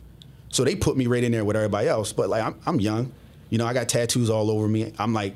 I don't look like I'm a cop. They're not referring to me as a cop, so I didn't feel like I was in any danger, although I know they're not supposed to put me in there because if something would have popped off, you know, it's yeah. one hundred percent liability. Like, somebody recognized, oh, shit, you a cop? So they you didn't know. even arrest you the correct way. Yeah. You know, they, they put me in. I'm thinking, like, I'm going to get a ride over with the captain. You know, everybody bounces. I'm sitting there. Two cops walk in. And I'm like, oh, shit. He's, like, looking at me. I'm looking at everybody in the room, like, what's going on? They was like, I stand up. He, I swear on my mom's life, I stand up. He got this cuffs in one hand. He extends it, grabs his gun, and was like, sit down, sit back down. I'm like, yo, chill. He's like, you got your gun on you? I'm like, why would I have my gun on me right. to turn myself in? I said, y'all took my gun. Turn around. He pats me down, checks me for weapons, handcuffs me, put me in the back of a hot-ass wagon. I'm sitting back there just looking at this bull. And he, he don't get me wrong, he, he's sitting back there. They don't know the situation to the extent, you know, they just know, oh, you're taking this cop that's anti-policing. You know, they they gassing him up. Got, probably got the boy thinking I'm trying to fight. And, you know, he's sitting back there. I ran into him like a couple, like a year, year and a half later at a bar. You know, he just was in there staring at me. And I'm like, yeah, yo, dude, why you staring at me? He's like, oh, you don't remember me? I'm like, no. He was like, I was the one that arrested you. I was like, oh, all right. You cool? He was like, yeah, yeah, man. He's like, I just, I thought it was messed up the way they did you. And I was just like, look, boy, I, was, I don't even remember. No, you didn't. Yeah. They, everybody, I mean, I think it's, everybody, they just, at the end of the day, is that, if this country is ran on money, like they, that, that's more fearful than anything. Yeah, man. That's that's even though you, I'm not, I wouldn't say made it out. You you know at least got one up on them. Yeah, but listen, just know people, that a lot of people ain't. It's not that people just, can't apply. That. Just know this, right? By, by us having Bryan on it, we part of the struggle now. They coming for us. Oh yeah, they come, I don't care though. They I'm riding with two us. hands on the steering wheel from now on. Yeah. No, I want. Uh, so, so that shit need to be heard. Yeah. So after speak, you got locked up, yeah. Speak like, on how long was the you know the trial? Well, I guess the process. What happened next? you wasn't in, you know, on the force again? What was you doing for money? So, uh, you know, I started bartending. You know, okay. um, I used to bartend. Was that technically, can you claim unemployment or? Nah, I could. I, so, I wound up, um, I wound up, like, even the unemployment, like the max in P A is eighteen hundred. Mm-hmm. So, like, even collecting at eighteen hundred, I, I did it for like a month, and it wasn't enough money. I was like, you know, I'm like starting to fall in under my bills. So basically, I, like, I collapsed in on myself. I sold my properties. I sold my crib, moved into an apartment, paid off some debt with the money that I got off the cribs that I sold. Mm-hmm. Just trying to, like, keep myself afloat because you, like, mm-hmm. you don't know when you're going to start working again, you know. And then, like, I started working. I, I went back to bar. I was bartending at Olive Garden. You know, I went back to bartending at Olive Garden. Then I started bartending at a bar downtown. Mm-hmm. You know, so I'm bartending at both those spots. You know, I'm making good. I'm making decent money, but I'm not making anywhere near the six figures that, that I was, was making before, before as a cop. So. You know, um, I don't mean to cut you off, but that's that's brave. Yeah. That you you basically like turned down six figures for something that was right. Yeah, yeah that's real. That's, that's real because you know money money will make you change your, your whole it's your not, mindset. Like said, yeah. It's not a lot of people. You turned down one thirty. Stood up twice. Yeah. Listen, I mean, y'all can y'all can like I tell you what, man. I commend that for that, real. That money, I it'll make me happy now, but it wasn't making me happy then. You know, yeah. Like I was making money, mm. and I'm like. Like I'm miserable, like, yeah. and I'm miserable because I can't talk about any of the stuff that's going on. Yeah. Like I'm, I'm flying out every week. I'm going to all these different kind of parties. I'm spending all this kind of money, and I'm just like, nope, this ain't it. Right, still like, gotta come back. Now I ain't got none of that shit that I had then, and I'm like way more healthier and way more happier than I was when I was going through all that. Like yeah, I'm broke, but like it is what it is. Like oh, money yeah, broke. Every, yeah, yeah. every six months I go broke. Speak on. Yeah. Uh, so walk us so are through. Are you still going through it, or yeah, I mean, ever since you um you know you got fired and yeah, I'm still going through my my lawsuit. Should have been wrapped up in like April, but you know the COVID thing hit uh, the city. Uh, you know right, the, the two years. You know the Pennsylvania Human Commission's relations. They uh, did an eight month investigation into my claims. Um, basically substantiated everything I said. You know, um, charged the city with three counts of racial discrimination against me, mm. and then said, "Listen, we're going to force this mediation. Y'all going to have a mediation. It's up to you if you want to mediate with them, but y'all going to sit down, and we behoove the city to settle out and not take it to court, because before we, uh, before a judge even heard it, uh, you know, and uh, the, the, you know, they basically the feds, they're they're a federal investigative uh, entity, said that yo, not only did you guys retaliate against him discriminatory based on his race." But it's retaliation because the time from the first lawsuit and the second lawsuit was a week. Soon, a week after his first lawsuit ended, y'all started harassing him. Like it, no, anyone that's, that sees that situation is like, yeah, they, I, clearly it's because of that. You've had all that time to try to like, if you wanted to go after me for anything, you waited until I signed a non-disclosure and couldn't talk about it, and then it was like, all right, now we're gonna come back and hit him with some heat, and that's what they did. So, and you know, I wanted to say. Child keep cutting me off.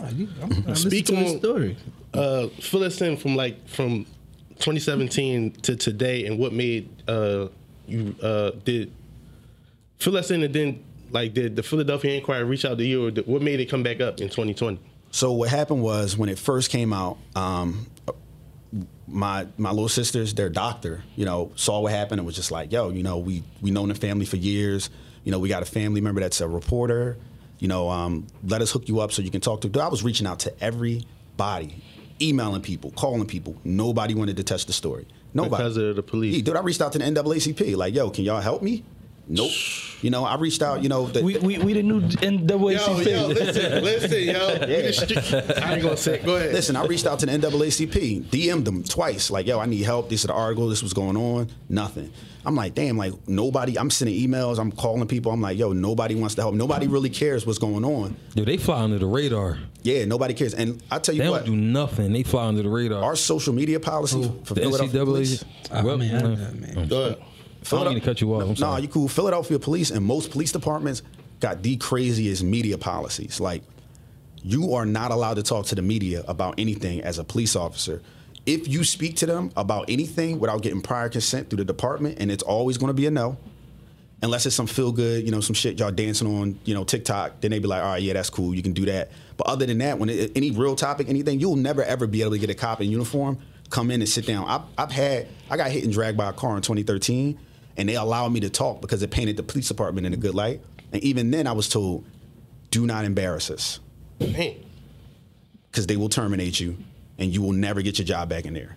And you got a family, you got kids. Yeah. You know, a reporter reaches out to you like, look, I'll keep it on the low. You like, yeah, you say that, but if you choose to don't, I'm done. And it's no recourse I can have for that. And no one, that's why you don't get a lot of cops willing to talk until after they're offered a job, because you can't talk. You're yeah. basically restrained. And then when you're able to, when you're finally free to talk, it's normally because you left the department involuntary, or you left the department, you was on some mad shit, you just like, yo, I'm done. And now you're like going out and you're talking about every single thing that happened. It, it makes sense now, because we always think that like when Trayvon Martin or Mike Brown happened, we want to hear from the black cop. You can't. But we wonder why. Listen, right. they'll let white cops talk about some stuff, but they will not let black cops talk about black issues. Jeez. You hop online and start talking about Black Lives Matter, you will be down in internal affairs You're within a terrorist. couple of days. Yes, they will paint you as that. They will have you out there looking crazy. You will have to take the post down. You will be, you will be suspended. Chick, that's a police officer. And when all this Ahmaud Arbery stuff started happening, the social media is it, it still still. Yep. You know what a lot of cops do? They change their name on Facebook. They take down all their police pictures, because when they want to talk about stuff, people see that they're cops. They screenshot it. They start emailing commissioners. They start emailing internal affairs. They're like, oh, this is how your officers talk. You know, white people don't play. Like, they will call management like, yo, this is what they're saying out there. And then next thing you know, you're under investigation, and you just like, you know, well, it ain't worth saying anything. I'm just going to let it go next time. I'm going to write a letter. So yeah. basically, as a cop, you lose your freedom of speech. Yeah, you do. No, you do. Even, you do. Yeah. You lose or your you, freedom of speech. It comes down to your job. I mean, once you start a career, who want to give it up? Just, don't, you know what I mean? There's yeah. not a lot of people. Don't get me wrong. But it's still, the, like, I if he wore a shirt that. to say, I can't breathe, they that's going against them. Yeah, it is. Yeah. They feel some type of way about it. Like, why you got that I shirt on? I can't breathe. What the fuck? It's yeah. hard. I mean, a lot of the it's people. It's the pollution in the air in Philadelphia. That's what it means. I so, can't breathe. So, uh, who reached out to who first as far as the Philadelphia Inquiry? So, I reached out. Uh, The the the doctor, um, my sister's uh, pediatrician, reached out to their friend who came and sat down with me. Was like, yeah, I talked to you. I just want to hear what's going on. She was probably the fourth or fifth reporter that I've talked to, mm-hmm. and I'm like, yo, I've talked to four or five reporters. It's been eight months, and nobody will even return an email. So then she sits down, she talks to me, she's writing the story up, and I'm like, I wonder if she's gonna post it. I don't hear nothing for months. Then I beat my case, and then I get an article that's posted about me that talks about like. a bunch of the stuff that I talked about, and I'm like, I'm like, damn, that was like, that was a dope article. So she did that without you knowing. Yeah, my lawyer called, and she talked to my lawyer, and she got some more information, and then, you know, they set that up, and I was like, that was like a real good article that was going on, because even the article where I got locked up, it was super vague. You know, I had people calling me like, oh, this can't be it. I'm like, bro, that's it. But you know, once that all happened, um, you know, she reached out to me, and then when all the George Floyd stuff started happening, and everybody start caring about what was going on and all that stuff. You know, I, I called my lawyer and I was like, yo, I'm, I'm, I want to speak about some of the stuff that's going on. And, you know, she, being any lawyer was like, no, you know, and she told me no. Mm-hmm. And I'm like, listen, I'm, you know, I'm competent enough that I won't say anything that's going to jeopardize the case, but I want to start talking about stuff. So I'm going to start reaching out to people. And she was like, okay, well, you know, if you want to do it, do it. You know, just let me know when you're done. And I reached, um, I started looking up, you know, journalists, and I I, re- I saw that that that um, journalist again, and I seen that she writes a lot of stuff for like, um, like she does a lot of investigative work for like like civil rights stuff. So I'm like, oh, this would be perfect, you know, female, right. you know, she understands. So I reached out to her, not knowing that that was the same, you know, journalist, you know, a year ago that, that did my interview. So we met up. It was like, oh, well, I'm picking up where you are now. Right. So she jumped right on it. You know, she asked for other officers that I might know, and I gave her some that. You know, was retired. I gave her some numbers I had in my phone. I was like, you could talk to all these people. These these people are having issues. I don't know if they're going to talk to you, but here's their number. Reach out to them. And some of them did reach out to her, and some of them didn't. But, you know, I'm, I am I just wanted to get on that wave. Like, you know, while everybody was paying attention to it, I wanted this article to come out, which it did. It came out, like, right as everything started to kind of start to die down again. Right. You know, everybody got to see it, and it kind of got it jumping again. You know, it picked back up. It was going viral. And I'm like, all right, you know, that's a good feeling, because now people are talking about it again. And I don't want people to stop talking about it. Right.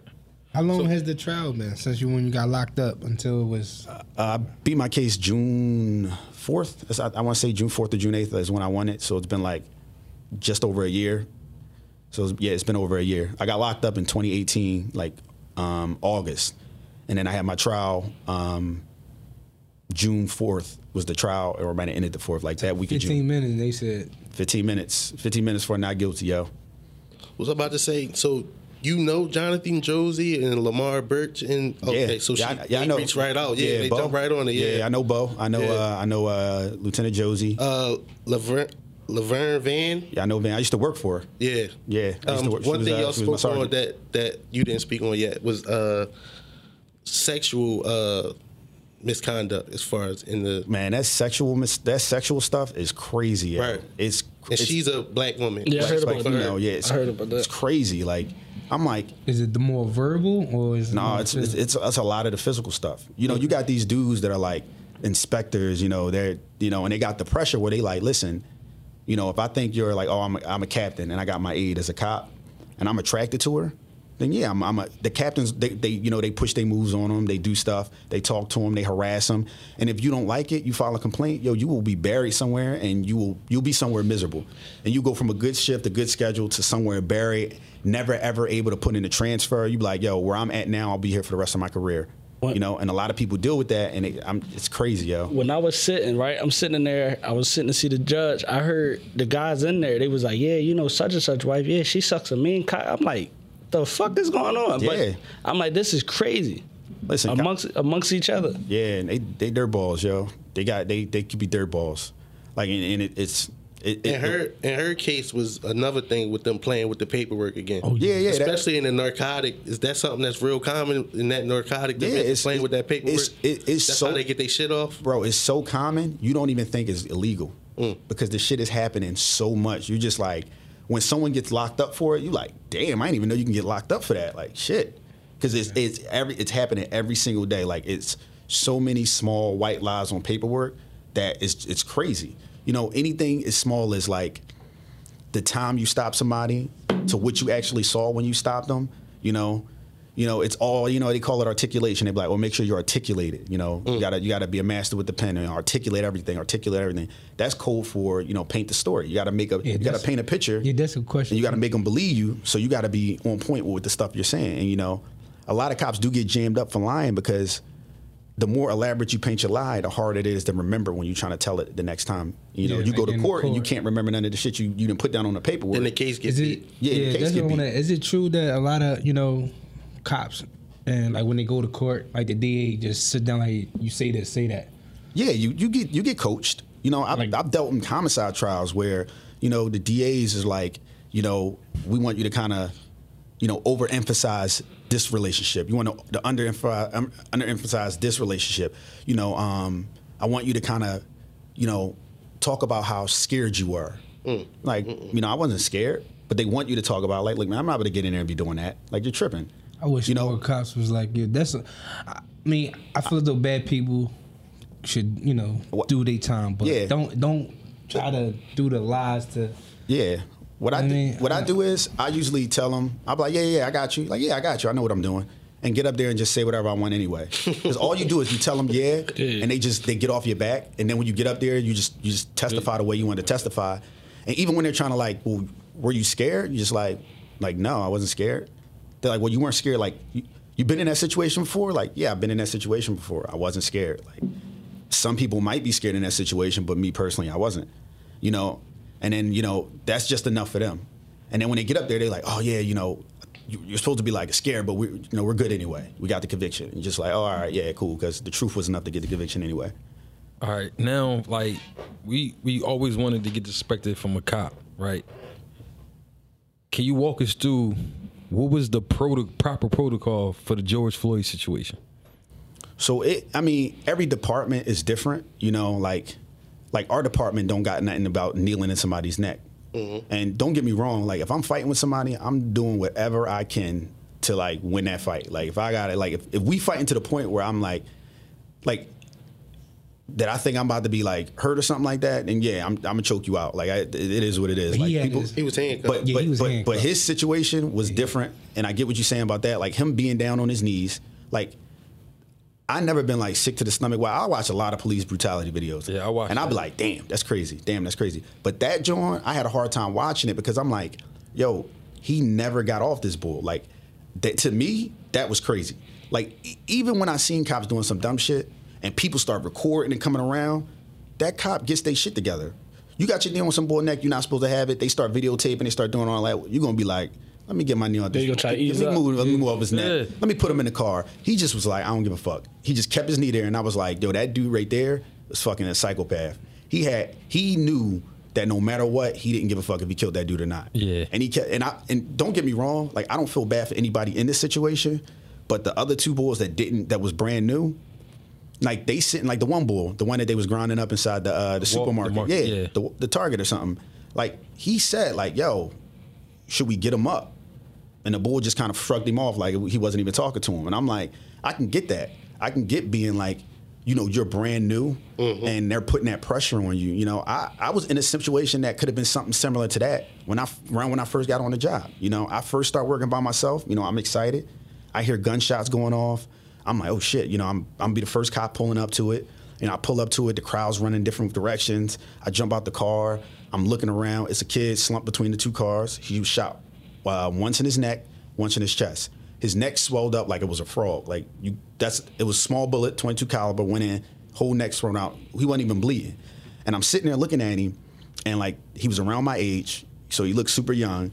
And I'm sitting there, and I'm like calling for other cars. Cops pulled up. This shit was like clockwork. They're jumping out, throwing up tape, you know, getting everything, making all the calls. And I'm just sitting there like, this shit was crazy. Like, I didn't even know. I didn't know what to do. Mm-hmm. But seeing everybody who's dealt with, like, hundreds of homicides, yeah. they just knew it. It was like, it was it was like a system. They just had everything down. Then once they was done, everybody just kind of start hanging out and, like, just start talking. And I'm still sitting there with the bull between the car. And I'm like, you know, I'm asking for, like, the ambulance to get there. And they're like, oh, you know, because so many people are ODing, you know, an ambulance is coming from Southwest. This time of day, that's like an hour drive. Yeah. I'm like, yo, like the bull's just laying there, and I'm like, I'm trying to talk to him, and he's trying to talk, and his voice is going in and out, and I'm like, you know, I'm, all I could keep saying to him was like, yo, keep, are you able to tell me who shot you? And he can't even tell me. And then I'm like, shit. And he was there for like twenty-five minutes, and I'm like, I'm at, so I was like a little bit away from like Kensington to Somerset, like maybe like three blocks away.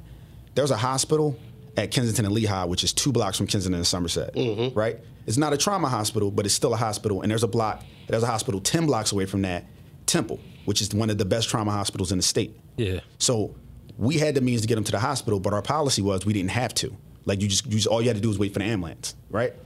And I get up, and I've seen cops throw people in the car and pull them before. So I'm like, I'm, I've seen it happen, so I know it can happen. So I go up, and I start cleaning one of the cars out. My car was boxed in, and um, one of the cops, she turns around, and you know, she looks at me. She was like, "What are you doing?"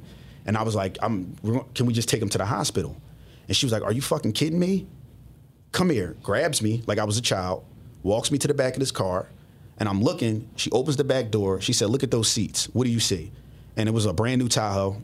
It, we just got it. And I'm like, "What? Like, what am I? I don't understand what I'm looking at." She was like, "Look at those seats." I'm like, "What the fuck about the seats?"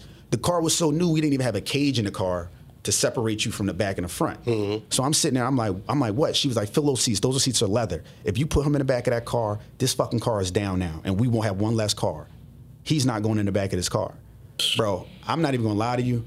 Leather seats is more important than a life. Like, I sat back when she said that, and then I looked around, and everybody was just standing there looking at me like, why is he trying to put him in the back? Then I look at all the other new cops, and they were looking like, oh shit, why did he even say something? Like, they're every, they're scared. I'm sitting there, I'm getting mad. I'm like, yo, what the fuck am I about to do? So I walk back to the dude, and I get down, and like I'm kneeling next to him, and I'm like, yo, bro, I'm sorry. Like, they won't let me put you in the car. And he just started fucking crying. And I'm just sitting there like, like, yo, what the fuck am I about to do? The craziest thing about it, you don't even know who this kid is. He could be an innocent bystander or somebody that got potential. Did they come? The ambulance came, but it was way too late for him when he came, you know? And I remember just sitting there like, like kneeling, and I'm just like, yo, like, this fucking bitch won't let me take the car. Like, this is fucking crazy. So basically, they mold you not to have empathy for real. Yeah, for the community. Yeah, like, and and I'm just sitting there, and I'm just like, yo, I was so fucked up off of that, yo. For like, I was, I don't like her to this day off of that, and it's not even personal between me and her. But right. I was so fucking mad, and I was more mad at myself. What's her name? Like, after that, because I'm like, yo, I was on some coward shit. I was like, I fucking let this fucking woman just run over me. And I was like, I will never, ever be in that fucking situation again. What's her name? You know, honestly, I don't even remember her fucking name, yo. Oh, fuck yeah, and I would, and I would, yeah, I would, yeah, I would definitely give you her name, yo. Yeah. I would, I don't even remember her fucking name, but yeah. And it's more, it's, it's the, this is my opinion though. It's more majority of her that's in the police force. Yeah, it is. You know, everybody. The majority is, is her and her mindset. Yeah, it's the culture. No, no, it's, it's, I was just, it's, I was it's the just culture. Basically, any job I mean, you in, people any, like you know, the one you conform up, to the culture. Yeah. A lot of people like.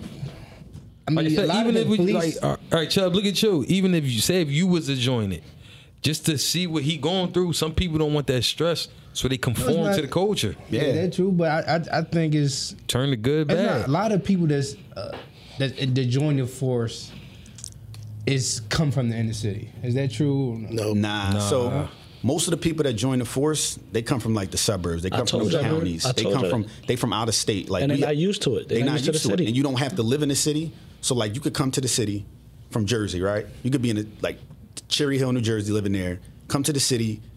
Uh, you got you move to the city, finish your basic, finish your uh, police academy, graduate. After you graduate, you only got to be in the city for like a year and a half, and then you can live anywhere in the state.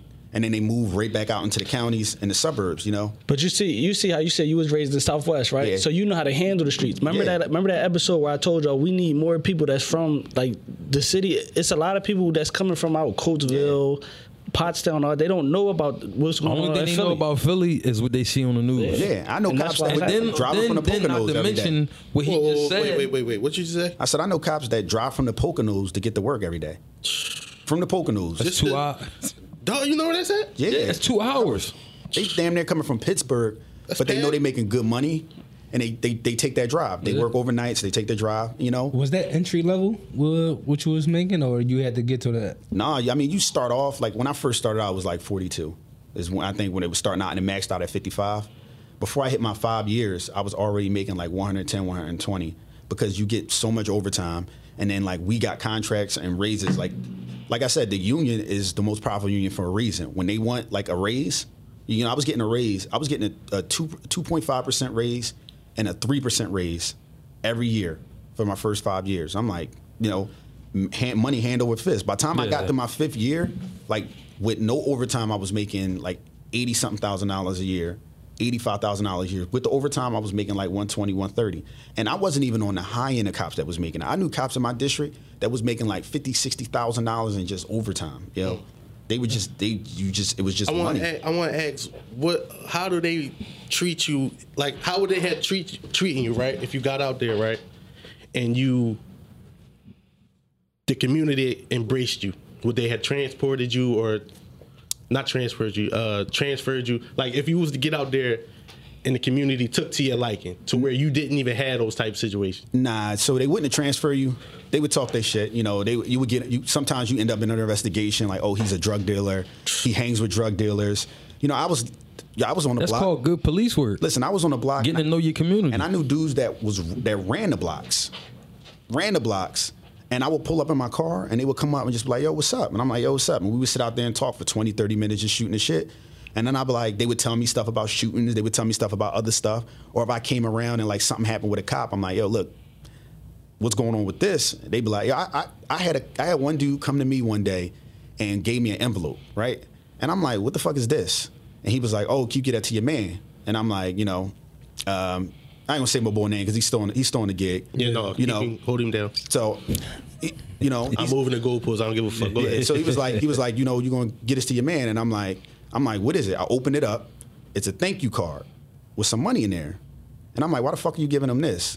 He was like, oh, he, you know, he kind of let me know what was going on, you know what I mean, before they, they ran down on us.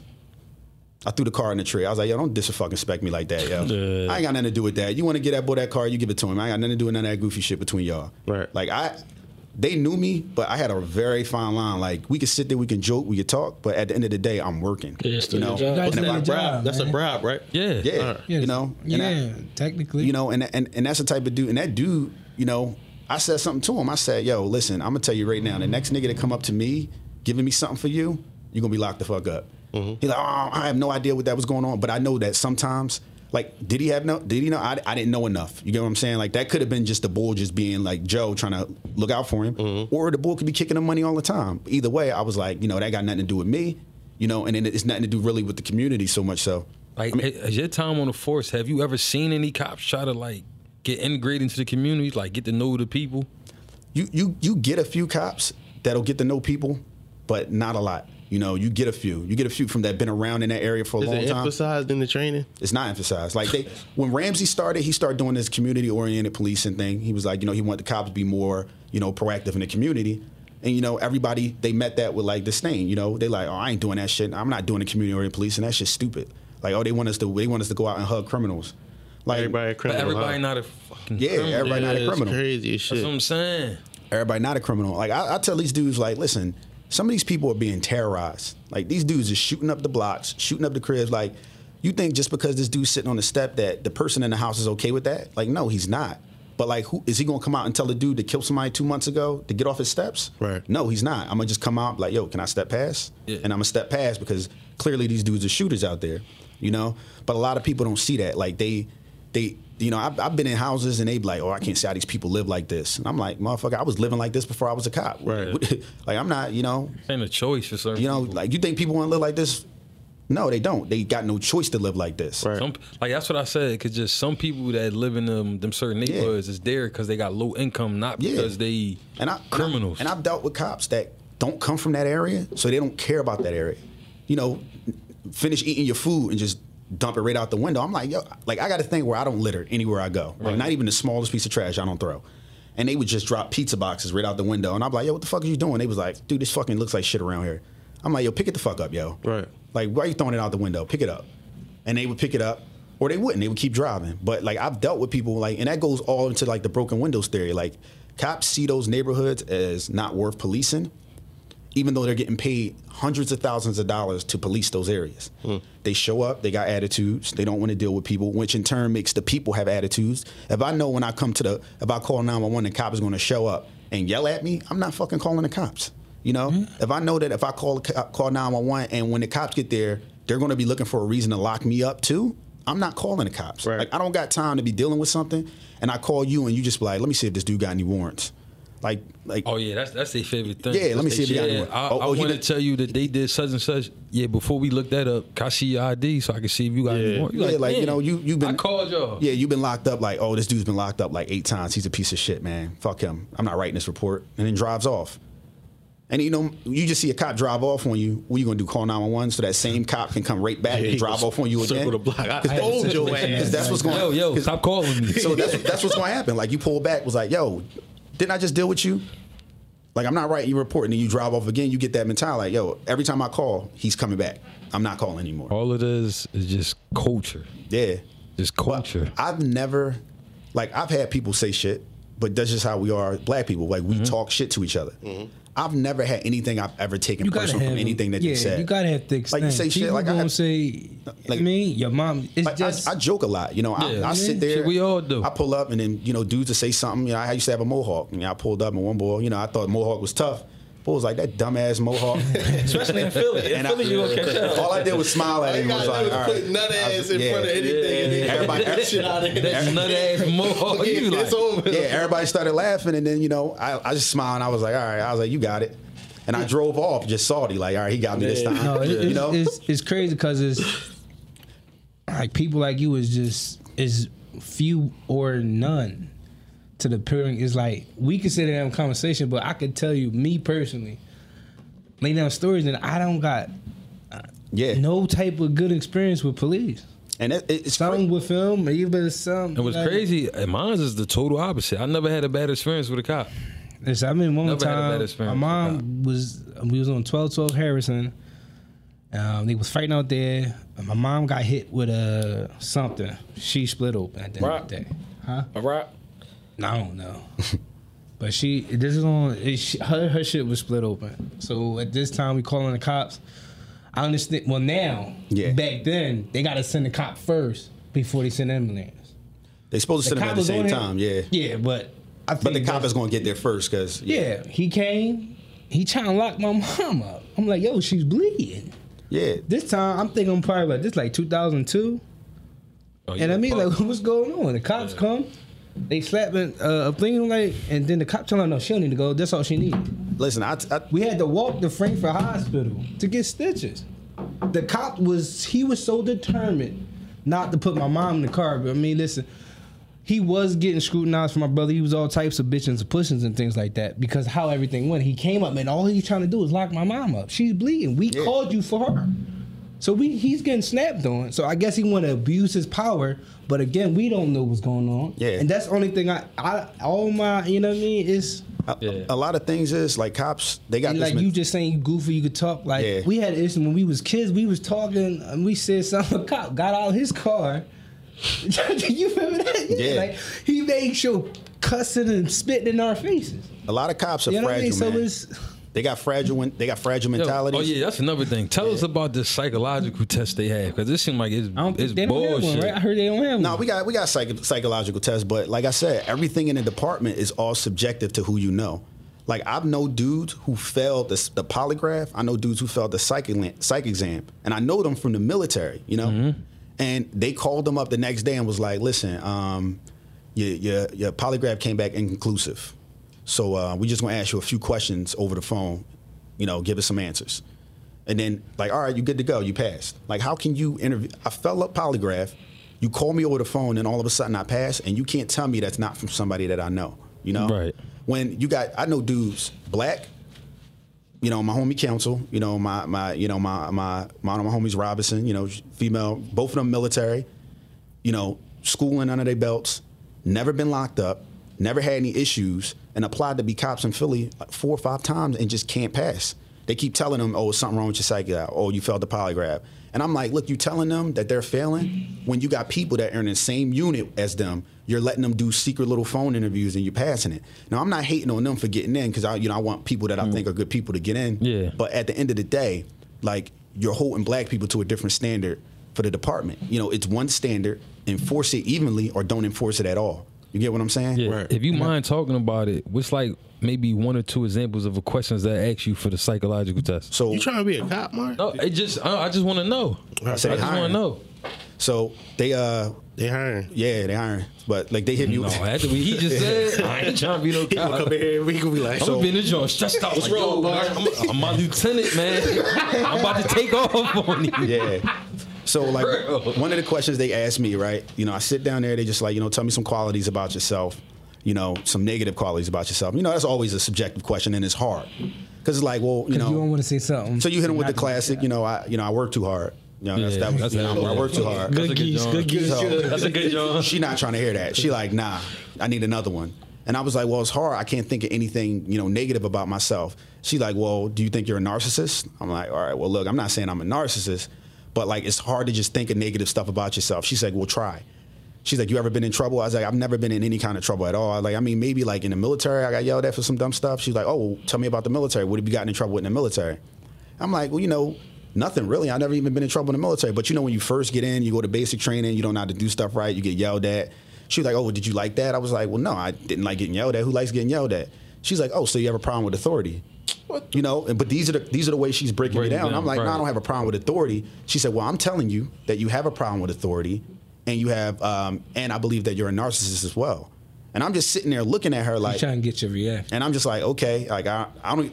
I'm like, do I fucking do I say no? I'm just like, all right, well, I I guess you know you're the doctor. I don't that's know your, yeah, that's you. your opinion. And I'm just, I was like, I just don't feel like that's me. But if that's what you're saying, then I don't, I can't argue with you.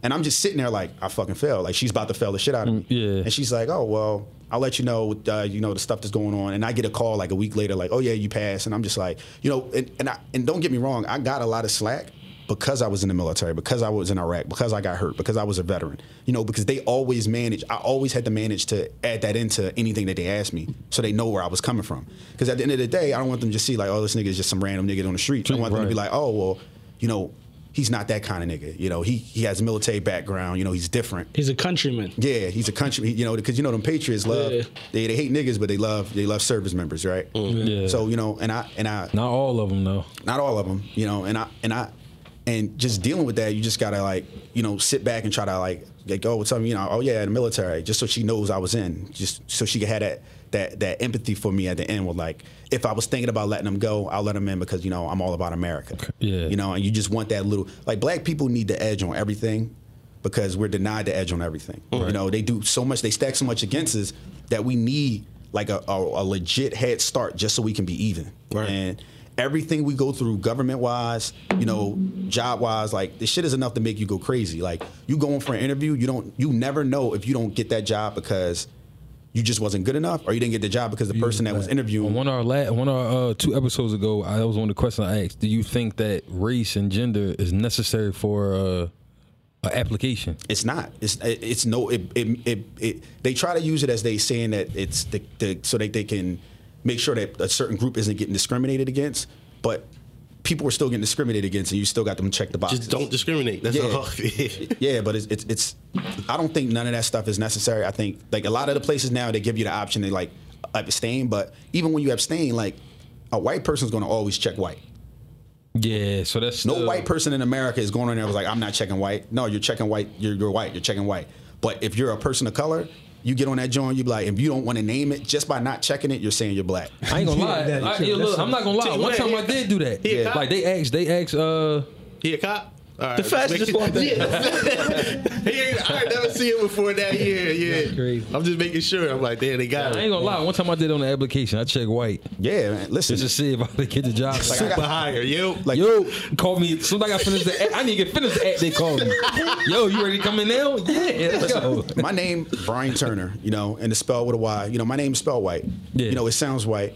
I get I get a lot of interviews. I don't get hired at a lot of places. Yeah, I get to names. Those interviews. Yo. I'll show up and you know you be there and you deal with it, and the next thing you know you're like, damn, they ain't called me back. Shit, you know I'm overqualified. Well, you ain't called me back. It's because you know you got there and you didn't look like what they imagined. Right. So you're already disappointing them before you even, as soon as you show up. I wanted to ask you something. I wrote down. Uh, speak on defunding the police and what it would take.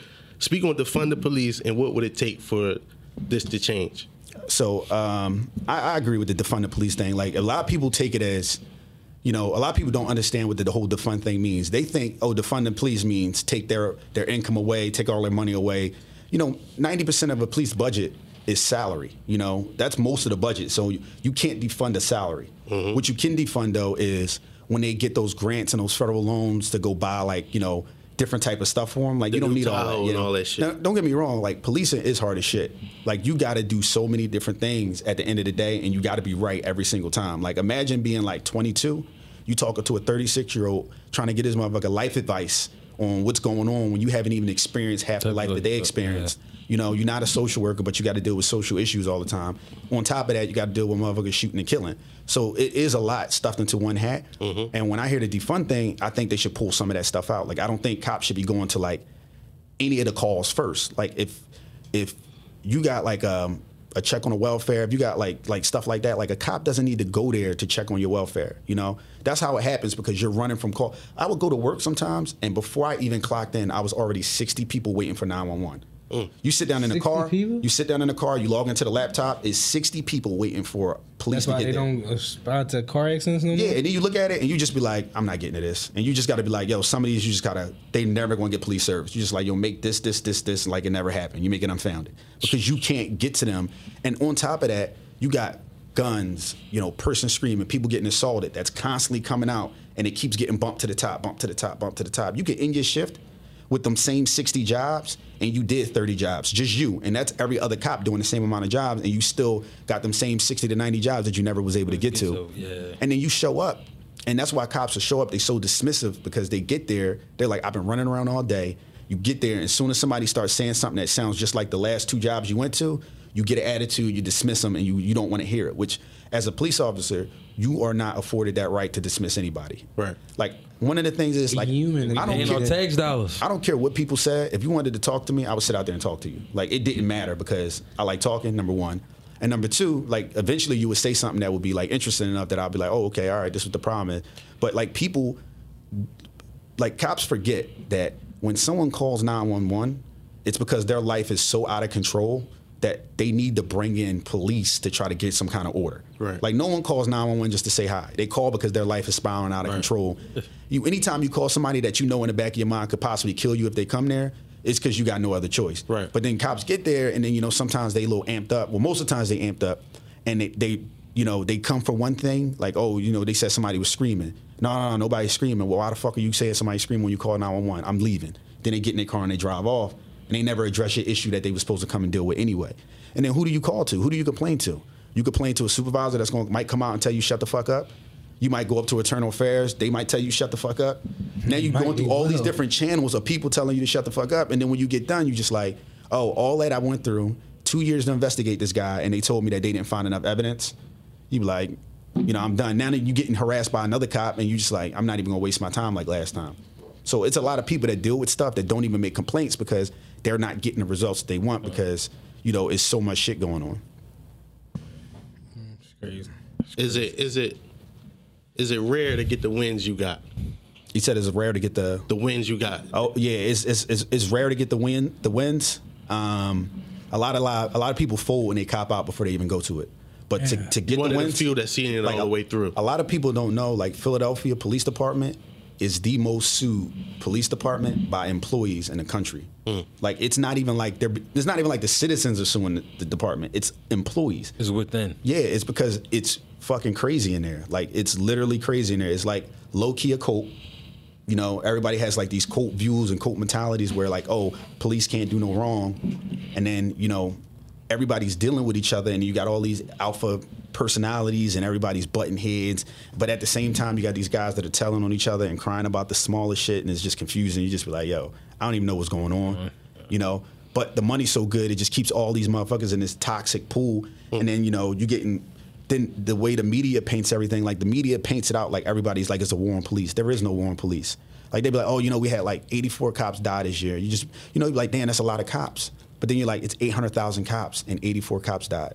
You're like, that's not a lot of cops. Yeah, you said six, if eighty-four died out of six thousand. I'm, I'm talking about no. eighty-four out of eight hundred thousand in the country. country yeah, yeah, this is through the country. Like so, Philadelphia. And they'll bring that up to... Yeah, they, they, they combat what's going on. Yeah, they, drum, they bring that up. It drums up the fear because now cops are on edge because they like, oh, we're you know, all every article they showing on the news is a cop getting killed, a cop getting killed. But at the same time, what they're showing is a black person killed by a cop. So now they're they're putting these two different competing images in people's brains. So you got one half that's like, police are killing cops, police are killing black people at this unprecedented rate, and then you on the same news outlet you got people, the cops looking at it like, yo. Cops are getting killed at an unprecedented rate. By black people. By black people. And it's just like, now you got these, everybody's tense. You pull me over, I'm scared as shit because I'm like, I don't know what this boat's capable of. You're walking to my car. I, I think I think we all feel that way. I, I get I, pulled over, I'm nervous. Listen, I was a cop for eight years. And if even when I was a cop, I was nervous when I got pulled over. So so my question for you, but uh, before you actually went to go be a, it's a two-part. Before you went to be a cop, did you you ever want to, you always wanted to be a cop or was it just like?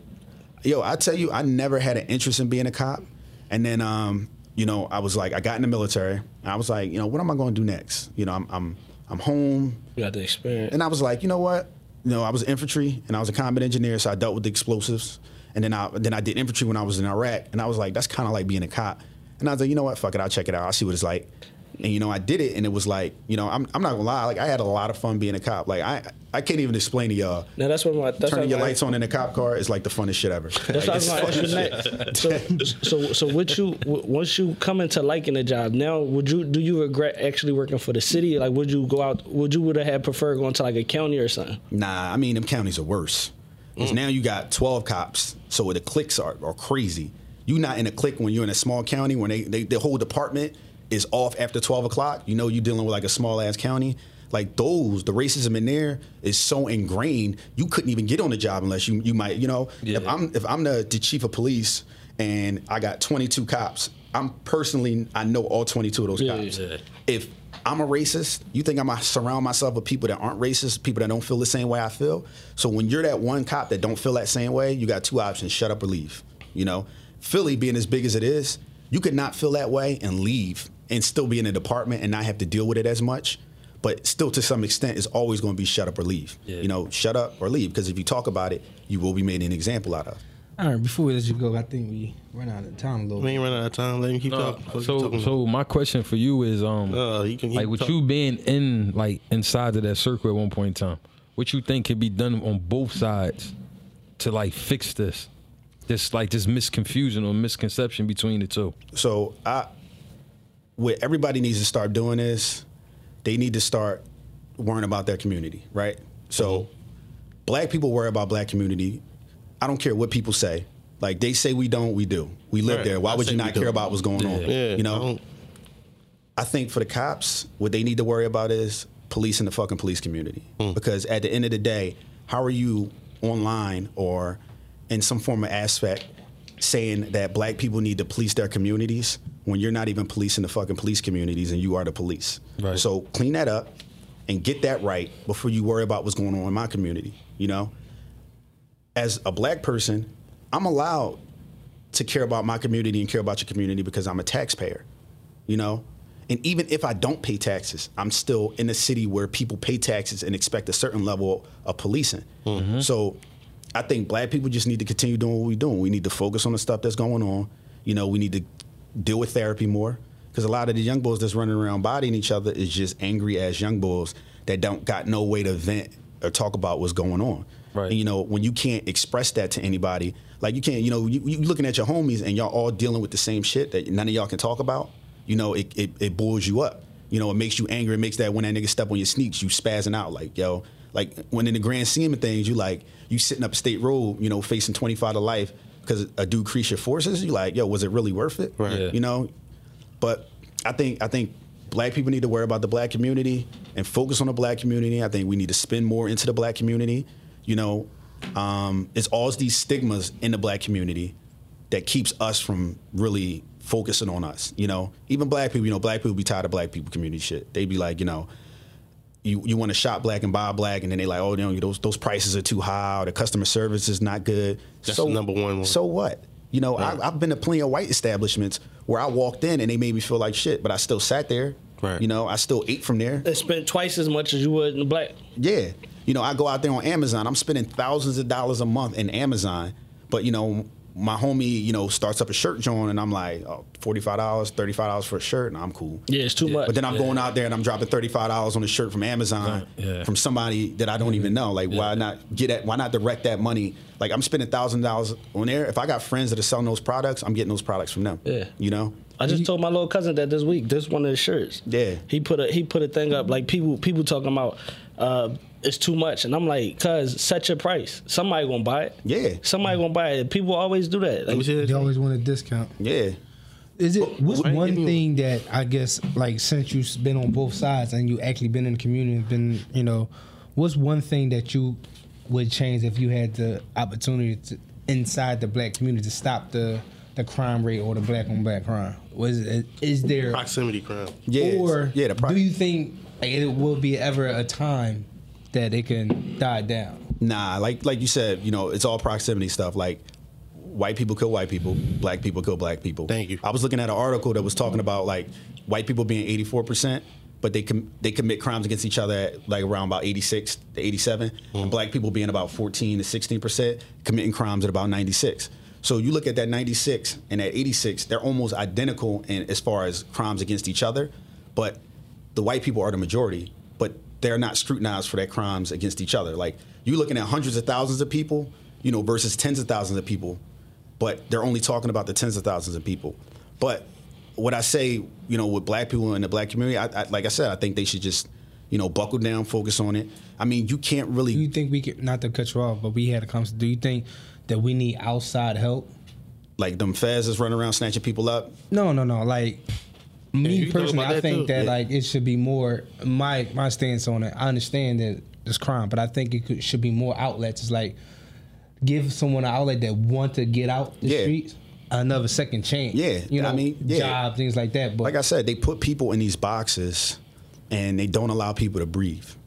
So people, when you like suffocating every single day, the first opportunity you get to get a breath of fresh air, you're gonna do whatever you can to get it because you don't know when you get your next one. And that's what makes black people so desperate to like come up.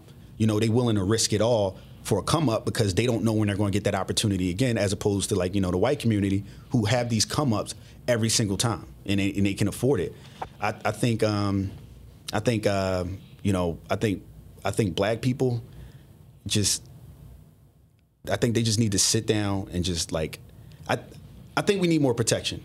So like, even when you look at like the killings and stuff that's going on, there is no protection. Like, who's protecting me for telling on this dude that's shooting? Right. As much as I want to tell on him, do I want to go to, do I want to get bodied for telling on this dude? Because he's and an animal. It was sad, like our, our, well, some people's solution is just removing yourself. Yeah. That's people, how people get a little bit of money, money and they leave. On. Yeah, because like, I can't tell on this dude. He's a, like, he's an animal. Like, he's killing people, he's hurting people, and I'm going to tell on him, and then y'all gonna put me through the trial, and then whether I, he goes to jail or don't go to jail, I'm back in that same hood where I had to just tell on some dude, and all his homies are still out there. So now I'm in fear for my life, or I gotta leave, or I get killed before the trial even starts. Right. You know, that's another thing. Like, police want people to just be these these these weapons against other people. Like, yo, you saw the shooting, you don't fucking care. You know, you don't care about your community. He killed somebody. Like, no, motherfucker, I care. But I'm not trying to be the next motherfucker he kills because right. I told on him. Like, I will tell on him, what are you going to do for me once I tell? Are you relocating me? No, because we don't do that. You know, that's like the movie shit. Like, the feds might relocate somebody on high-profile cases every once in a while. Up, but as soon as the case over, don't they? They, they move them right back into the same area. The street. Yeah, yeah, the you, funding's gone. You be sitting right there and somebody come out and bust your ass like two months later after the trial, and you yeah. just be like, damn, I should have just shut up. And you know what's crazy, right? It's a whole community a, thing. Even people who are not in the streets gonna look at you yeah, weird and, then you, and, and treat then you, you got, different. And then you, because you don't want, no one wants to associate with that. Like, yo, they think I'm his friend. And they're already going to kill this dude. They might kill me thinking they, they yeah. can get to him. No, they, they and, and that's you know that's, that's the street mind. It's, it's no protection. Like yeah. if they found the way to protect these people from uh, while they gave statements, you know, if they could protect them, there there would be very minimum crime on the streets because people would cooperate with the police. I've never ever dealt with anybody that didn't want to cooperate with the police, even even when it's crazy crimes, the, the petty stuff. People not people don't want to get involved with that. Anytime it involves kids, women, or someone getting killed, you might not be on that scene being like, oh, yeah, I saw what happened. But I used to walk around like, yo, here's my number, here's my number, here's my number. And I would get text messages and calls five, ten minutes later. Yo, this is the dude, this is the dude, this is the dude. Please, I don't want anything to do with this. You know, and these yeah. are people. And you can't do nothing with that information because of that last yeah. sentence. I mean, you can always, you can always. It just give you a lead, it right? always, you can always start because you know who to look at now. All right. yeah. But like even that, like. Sometimes that's not enough. Like, sometimes I need you to come up there, but I used to tell people all the time, like, look, I want you to come up there, but, like, if you come up there, you realize you putting yourself at risk. I ain't, like, I don't want you to look at me and be like, I didn't protect you, because I'm telling you, I won't be able to protect you. Yeah. Like, so you taking that on your own. And people sit there and they be like, yeah, I'm not getting involved. And yeah. I'll be like, I respect that. Yeah, that's that. The same dude that's sitting on your step. Yeah, you come outside and now you're looking now at this waiting dude. for you this time. Now he's, yeah. now he's hiding under your car. yeah. yeah, it's crazy. Like, there's no protection for him. So then the police get frustrated because they like, oh, this community, you know, poor community don't want to come together. And like, no, it's not that we don't want to come together. We just, we don't want to be left out after the trial. Like, who's going to protect us? Is the D A office, you know, going to make sure that no one does anything to us? No, they're not. They're going to move on to the next case. And no that. one's going to ever talk about what happens until you become the next case. Yeah. It's like, in your opinion, right, what can like be done to like kind of minimize police brutality within our community? The only thing that could be done to minimize, to minimize, to, to minimize police brutality is, honestly, people looking at it happen. Like, when cops p- p- get pulled over, you need the cam, the body cameras. It's going to mem- minimize a lot. Uh, minimize a lot. You know, people that are out there watching. Look at that George Floyd's killing. If people didn't take video of that, it wouldn't have been as sensational as it was. Yeah, right? It got swept like, right under the rug. If you read an article that somebody was killed by police, you read it and then you, it just goes right out your mind. But when you see that video, your people was like, yo, that video was crazy. They like, yo, this is like, this is wild. I don't even think that would change. I think it would start changing if these police officers start getting recommended or, you know, I mean, they, some type of repercussions. Because un- until like, repercussions, it seems like there's no repercussions for you. Until they get fearful of repercussions. Could you be a police officer again? Who, me? Yeah. I lost my arbitration, but right now I'm going through like a civil joint where they're going to have to reinstate me, but I'm not staying. Like, if I came back, it would be come back just to collect what's owed to me from the back pay and then move on. Right. You know, I probably, I'll have enough time where I could just come back on and be like, yeah, I'm retired. What grounds did you lose that on? What? Yeah, it, I just, the F O P didn't fuck with me. That's exactly what it came down to. So if they did fuck with somebody, I would have been back, yeah. Because I beat the trial, so I should have came back. And I, I went up to my arbitration. The F O P had a, a, told me they had a representative that was going to be like money for me.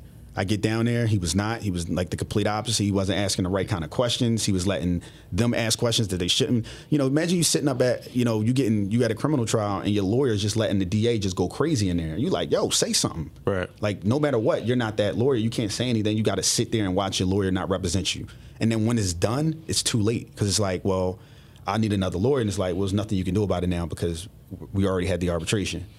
But because it's, I'm suing because it's a civil thing, I was able to, like, you know, I'm able to come bounce back from that. So that's where I'm at right now. You even feel comfortable going back? No, nah, like I said, if I came back, it would be a one day thing. It would be like, yo, you, we, did, you know, they granted you your job back. You coming back? Cool. I'm heading down to City Hall. Put my packet in. I'm retiring. I'm done. Um, give me my back pay that you guys owe me, and I'm. You have a nice day. And yeah, that'd be the end of it. Like, they, I wouldn't even put. I would never be back in a uniform again. Since uh, your article in the Philadelphia uh, Inquirer, has anybody else reached out to talk to you? Yeah, I had a few people reach out, you know, wanting to talk to me. Some of the people that I reached out to before that I haven't talked to because I'm like, you know, when I was trying to get the story out there, you didn't want to help me, but now that this is the topic to talk about, now everybody wants to try to like, oh, you know, we want to, we'll love you, have you, you know, we'll keep give you more insight. Like that reporter that. That that talked to me, she did me. She did right by me twice. Mm-hmm. Anything I got to say from this point on, you know, she will get first crack at it. You know, saying to her right. As far as reporters, just like you guys were the first, you know, um, your podcast radio thing to reach out to me. Like, mm-hmm. so if I have anything else to say and I hit you guys up and you were willing to have me, I will come back on and I will talk oh, to yeah. you about that. Anytime. Because because we everybody want to know what a black cop is thinking during all of these situations. Yeah, I tell you what, we all want to know that. Nine, like, what's nine, your perspective? What's your feelings? ninety, what you going through? Ninety percent of the time, in the locker room yeah. or whatever. I just sit back and I just be like, yo, these niggas is fucking crazy, yo. yeah, ninety-nine percent of the time. I think like, more yo. people feel the way you feel, but their families is more important. It than is. Feelings. I told my partner, I was like, listen, bro, I get it, like. If I had a family, I had a wife, I had a kid, I I'd probably think it twice. His, his conversation might have been his conversation might have been to the point where it was more racial. Like, look, you really about to put your career on the line for this black or nigger? Yeah. They might even use that. Yeah. It could have been anything. And my thing is, like, he. That's why he never told you. It wasn't directed to. It wasn't directed towards him. So mm. he was risking a lot on something that I wasn't even yeah. affected by, and I get that. But you know. I, you know, I just had a petty moment. You know, I had an opportunity no, to, to, petty. to dead oh, the situation, and I was just like, "Yo, I don't give a fuck what y'all say. I'm gonna say whatever I want to say." It's not a lot of people that go. At the end of the day, it's not a lot of people that can sit here and say what you did yeah. and didn't fold. Yeah, it took three. You said twenty fifteen. Started in twenty fifteen, and it's and still you, going on now. Yeah, so I mean, who who who's gonna sign up for that? Especially who's gonna walk away from six figures coming from where you came from? Yeah, true. Yeah, fuck true. all that. You come from where you came from. Look, look it was a go couple times when you were talking when you said one thirty. I'm gonna say, let me go get my application. Yeah, yeah, man. I mean, there's yo, not listen. so many people that's gonna sign up for that. Yeah, it's not. Walk away from six figures coming from where we come from. Yeah, hey, that's what I'm saying. Yo, man, listen. If there's anything else, if you ever, I don't give a fuck if you text or call me tomorrow, like, yo, I forgot to say something, yeah, what I wanted yeah. to say, or I got the chick name. Listen, man, we here, whatever, man. Listen, I appreciate it, man. Thank yeah, you guys. No doubt, man. Yeah, um, we definitely, we definitely wanted you on here, though. Yeah, I'm glad I came, man. You, you I can come it. back on and just kick it with us. Ain't yeah, got to yeah, about that. It's yeah, definitely, man. Yeah, you definitely Listen, man, I was already trying to start my own podcast, man. yeah, I, that, your, that shit hard as hell. I, think, I got all the stuff. I don't know. I yeah. set it up. I'm plugging yeah. stuff in this shit. I'll let T. You walk yeah. right in there. I'll let T. We, we, we yeah. get crazy. I ain't bring no uh, gifts and stuff today. Yeah, yeah. yeah, no Hawaiian rolls this time. I know it'd be, you know, more comfortable. This what time we got left, T? Oh, that's we it. out, man. Yeah. This, this was a, this was a good one, man. We All appreciate right. it, man. Oh, another thing, uh, I wanted to say, um, rest in peace to uh, David Jones. Um, yeah. One of many, uh, one too many. You know yeah. what I'm saying? I didn't know him personally, but from one innocent black man to another, you know, um, it was an honor to you know to sit here and bring light on your situation. Your situation is initially what got us here. Our condolences go out to his family, too. Family and friends, yeah. So, uh, you know, rest in peace, man. And uh, we out of here, man. No, I'm about to say that. We're going to end it with him. Let yeah. him say something. Yeah, oh, yeah, yeah. yeah. Go, go, go, go. If you yeah. want to put your uh, social media. Oh, yeah, yeah. Let them, everybody yeah. know where they yeah, can yeah, reach yeah, you. Yeah. Listen, you guys, it's, it's, it's going to start rolling from here. Yeah, you guys can uh, reach me on Instagram. I'm uh, underscore black. I'm black by, name, pop, yeah, yeah, black by popular demand. On uh, Facebook, underscores between uh, each word. And on uh, Twitter, I'm just Kane nine four nine three, Kane Turner nine four nine three. All right, so I'm gonna write all that. I'm in Facebook you know. jail, so y'all can't reach me on Facebook. Yeah, I seen that. Yeah, I seen that. They got, yeah, they got me in Facebook jail. Yeah. But like you said, rest in peace cops to David Jones. Fa- cops run Facebook. For, that's another Listen, topic. We're gonna talk about yeah, that. Th- yeah, rest right, in peace man, to David Jones, fair, man. One Fair Radio, we out. All right.